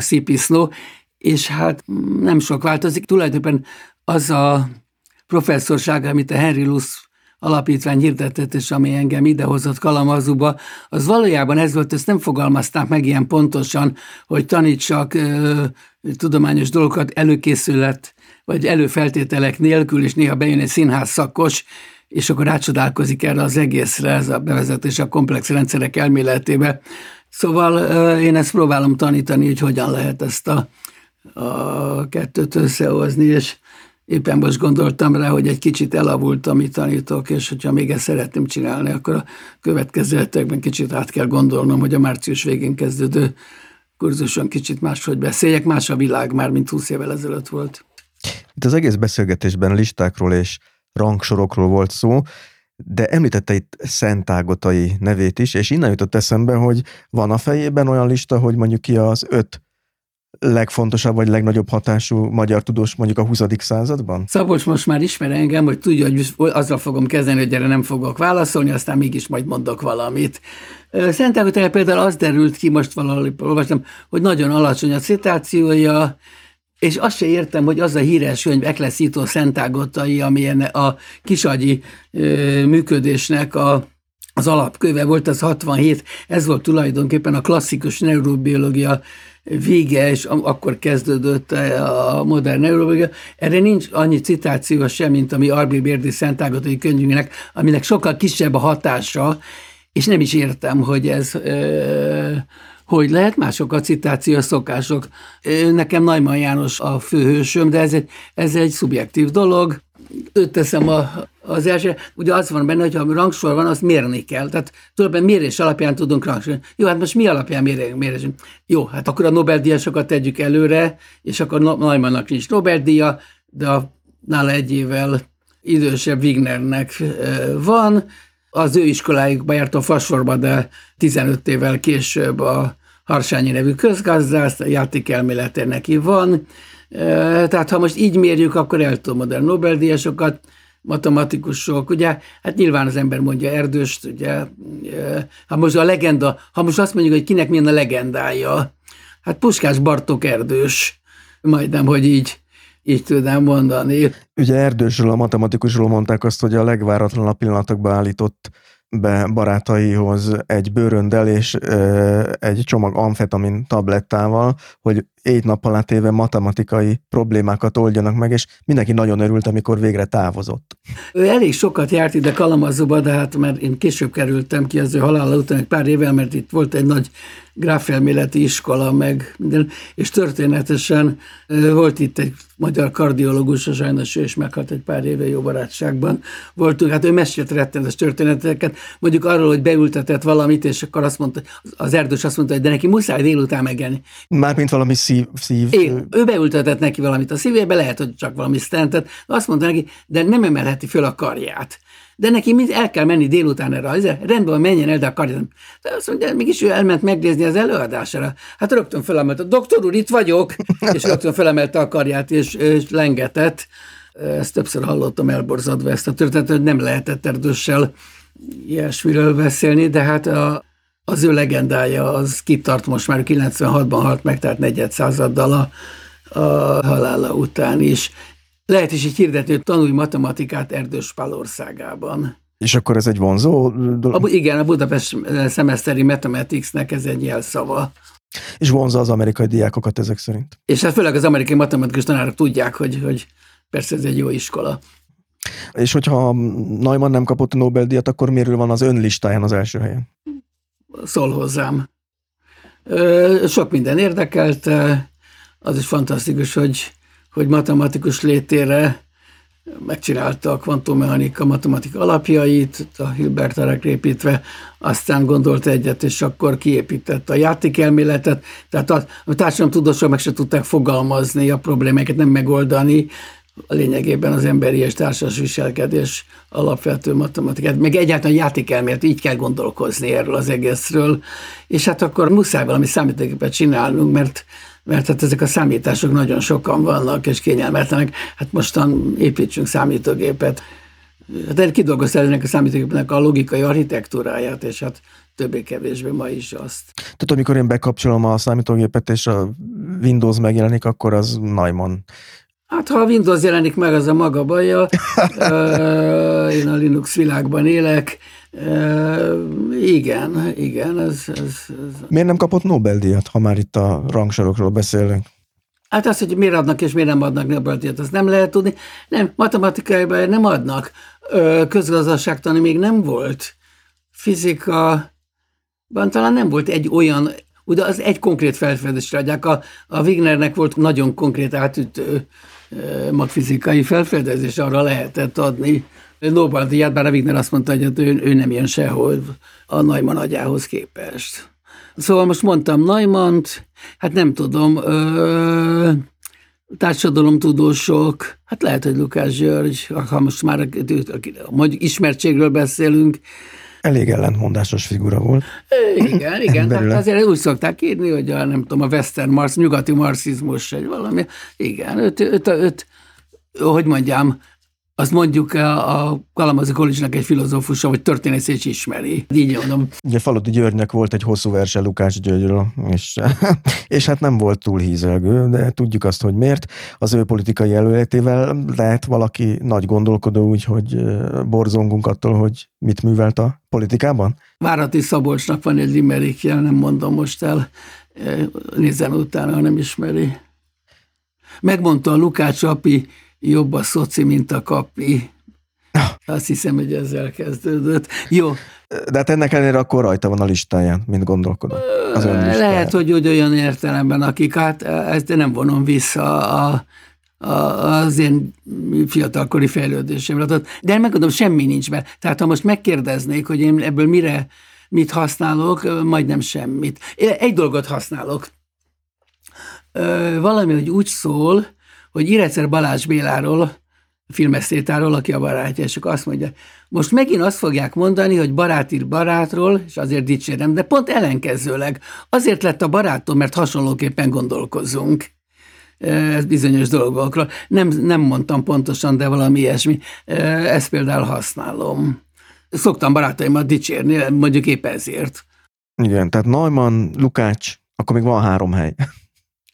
Hát mondjuk, ha Nobel-díj alapján kell mondani, akkor a Harsányit kell mondani a közgazdászként, mert akkor ez most tetszik, akkor most objektív kritériumot használok, és akkor lehet Wignert mondani, és hát reméljük, hogy, hogy jövőre is lesz egy Nobel-díj, és akkor lesz egy női Nobel-díjas is, akinek nem mondom most ki a nevét babonából. Én kimondhatom? Szabolcs, ez a magam műsora. Hát csak, hogy a hallgatóknak nyilvánvaló legyen, ugye Karikó Katalinról van szó, gondolom. Igen, hát nyilván reménykedünk abban, hogy, hogy, hogy jövőre lesz egy női magyar Nobel-díjasunk, hát hogy, hogy ez mennyiben nem magyar, ezt döntse el majd az utókor. A Wigner is, a Neumann is, Harsány is. Egy iskolába jártak. Egy iskolába jártak, és kb. egy generáció, és hogy itt mi történt ott abban az iskolában és abban az időben, hogy hogyan lehetséges ez, hogy ennyi zseni jött ki abból a... Jó, hát ezt én nem nagyon tudom, de azért valamit gondolok.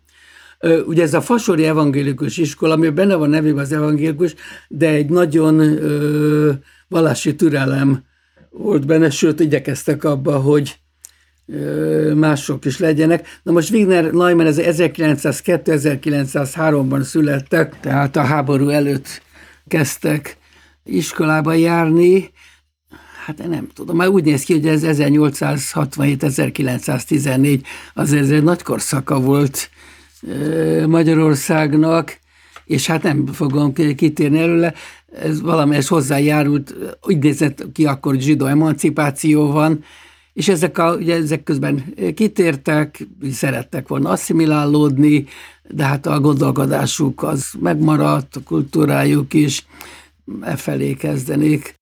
Valahol olvastam, hogy nagyon az anyukáknak a szerepe érdekes volt, hogy nagyon ambiciózusok Igen, voltak. Hát ez nem úgy van, hát a, a, a, ezt úgy szoktam, hogy a zsidó fiúk a mamájuk miatt lesznek híresek.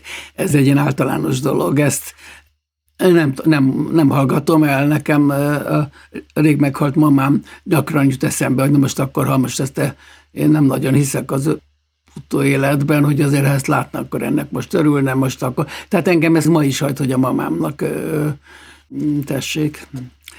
Nem akarom összehasonlítani magam már végre. Egyébként ott, volt, ott domináns papák voltak, akik előírták, hogy jaj, hát matematikában, fizikában nem lehet megélni, tessék vegyészmérnökséget és tanulni. A Wigner dolgozott a Wolfram bőrgyárba, ezt tudom, az édesapám bőrös volt, tíz évvel fiatalabb, de ott a papák diktáltak, és a nem tudom, ismeri ezt a viccet, hogy jön egy távirat, a papa nagyon dühös.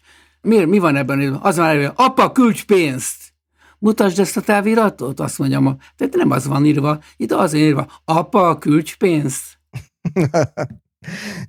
Egyébként az önök családjában ez fontos volt, ezek, ezek a gyökerek, vagy, vagy abszolút nem, nem... Hát nem, hát ez, hát ez, ez egy teljesen más témát, ez mindenki az én generációban a holokausz teljes tabu volt.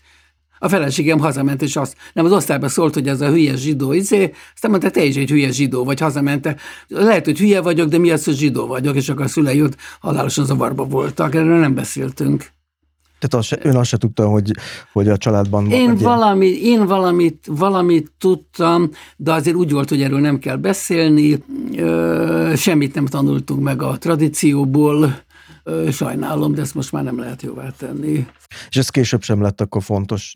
Annyira fontos, hogy a, az utolsó 30 évben a nagy ünnepekkor elmegyek, a, elmegyünk a zsinagógába, nem lett fontos, de sajnálom, és egyébként azt hiszem, hogy jobb lett volna a, így mondom, a család élet is, hogyha, hogyha lett volna valami fajta hagyomány, amihez kötődünk.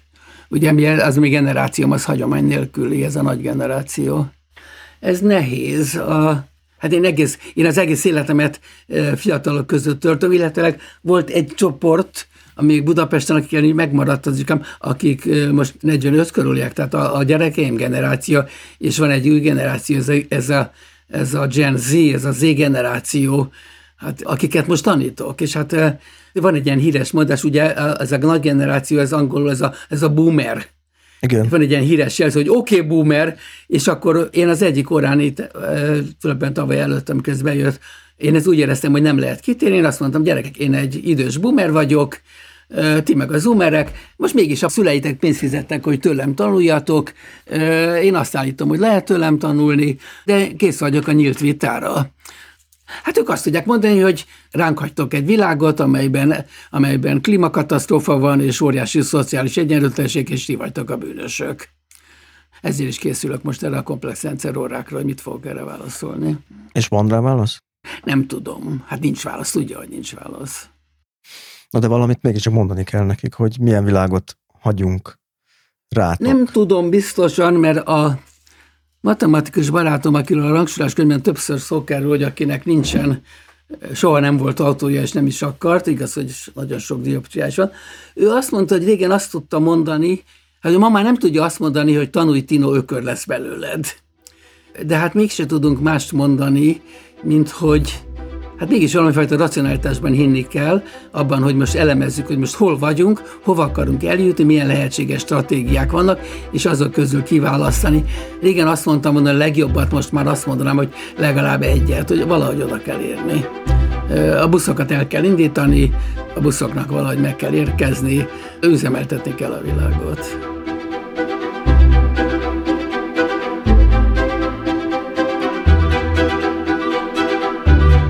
Ennyi volt mára az Élet meg minden, legalábbis ami ezt az epizódot illeti. Ez az adás is a hallgatók támogatásával készült.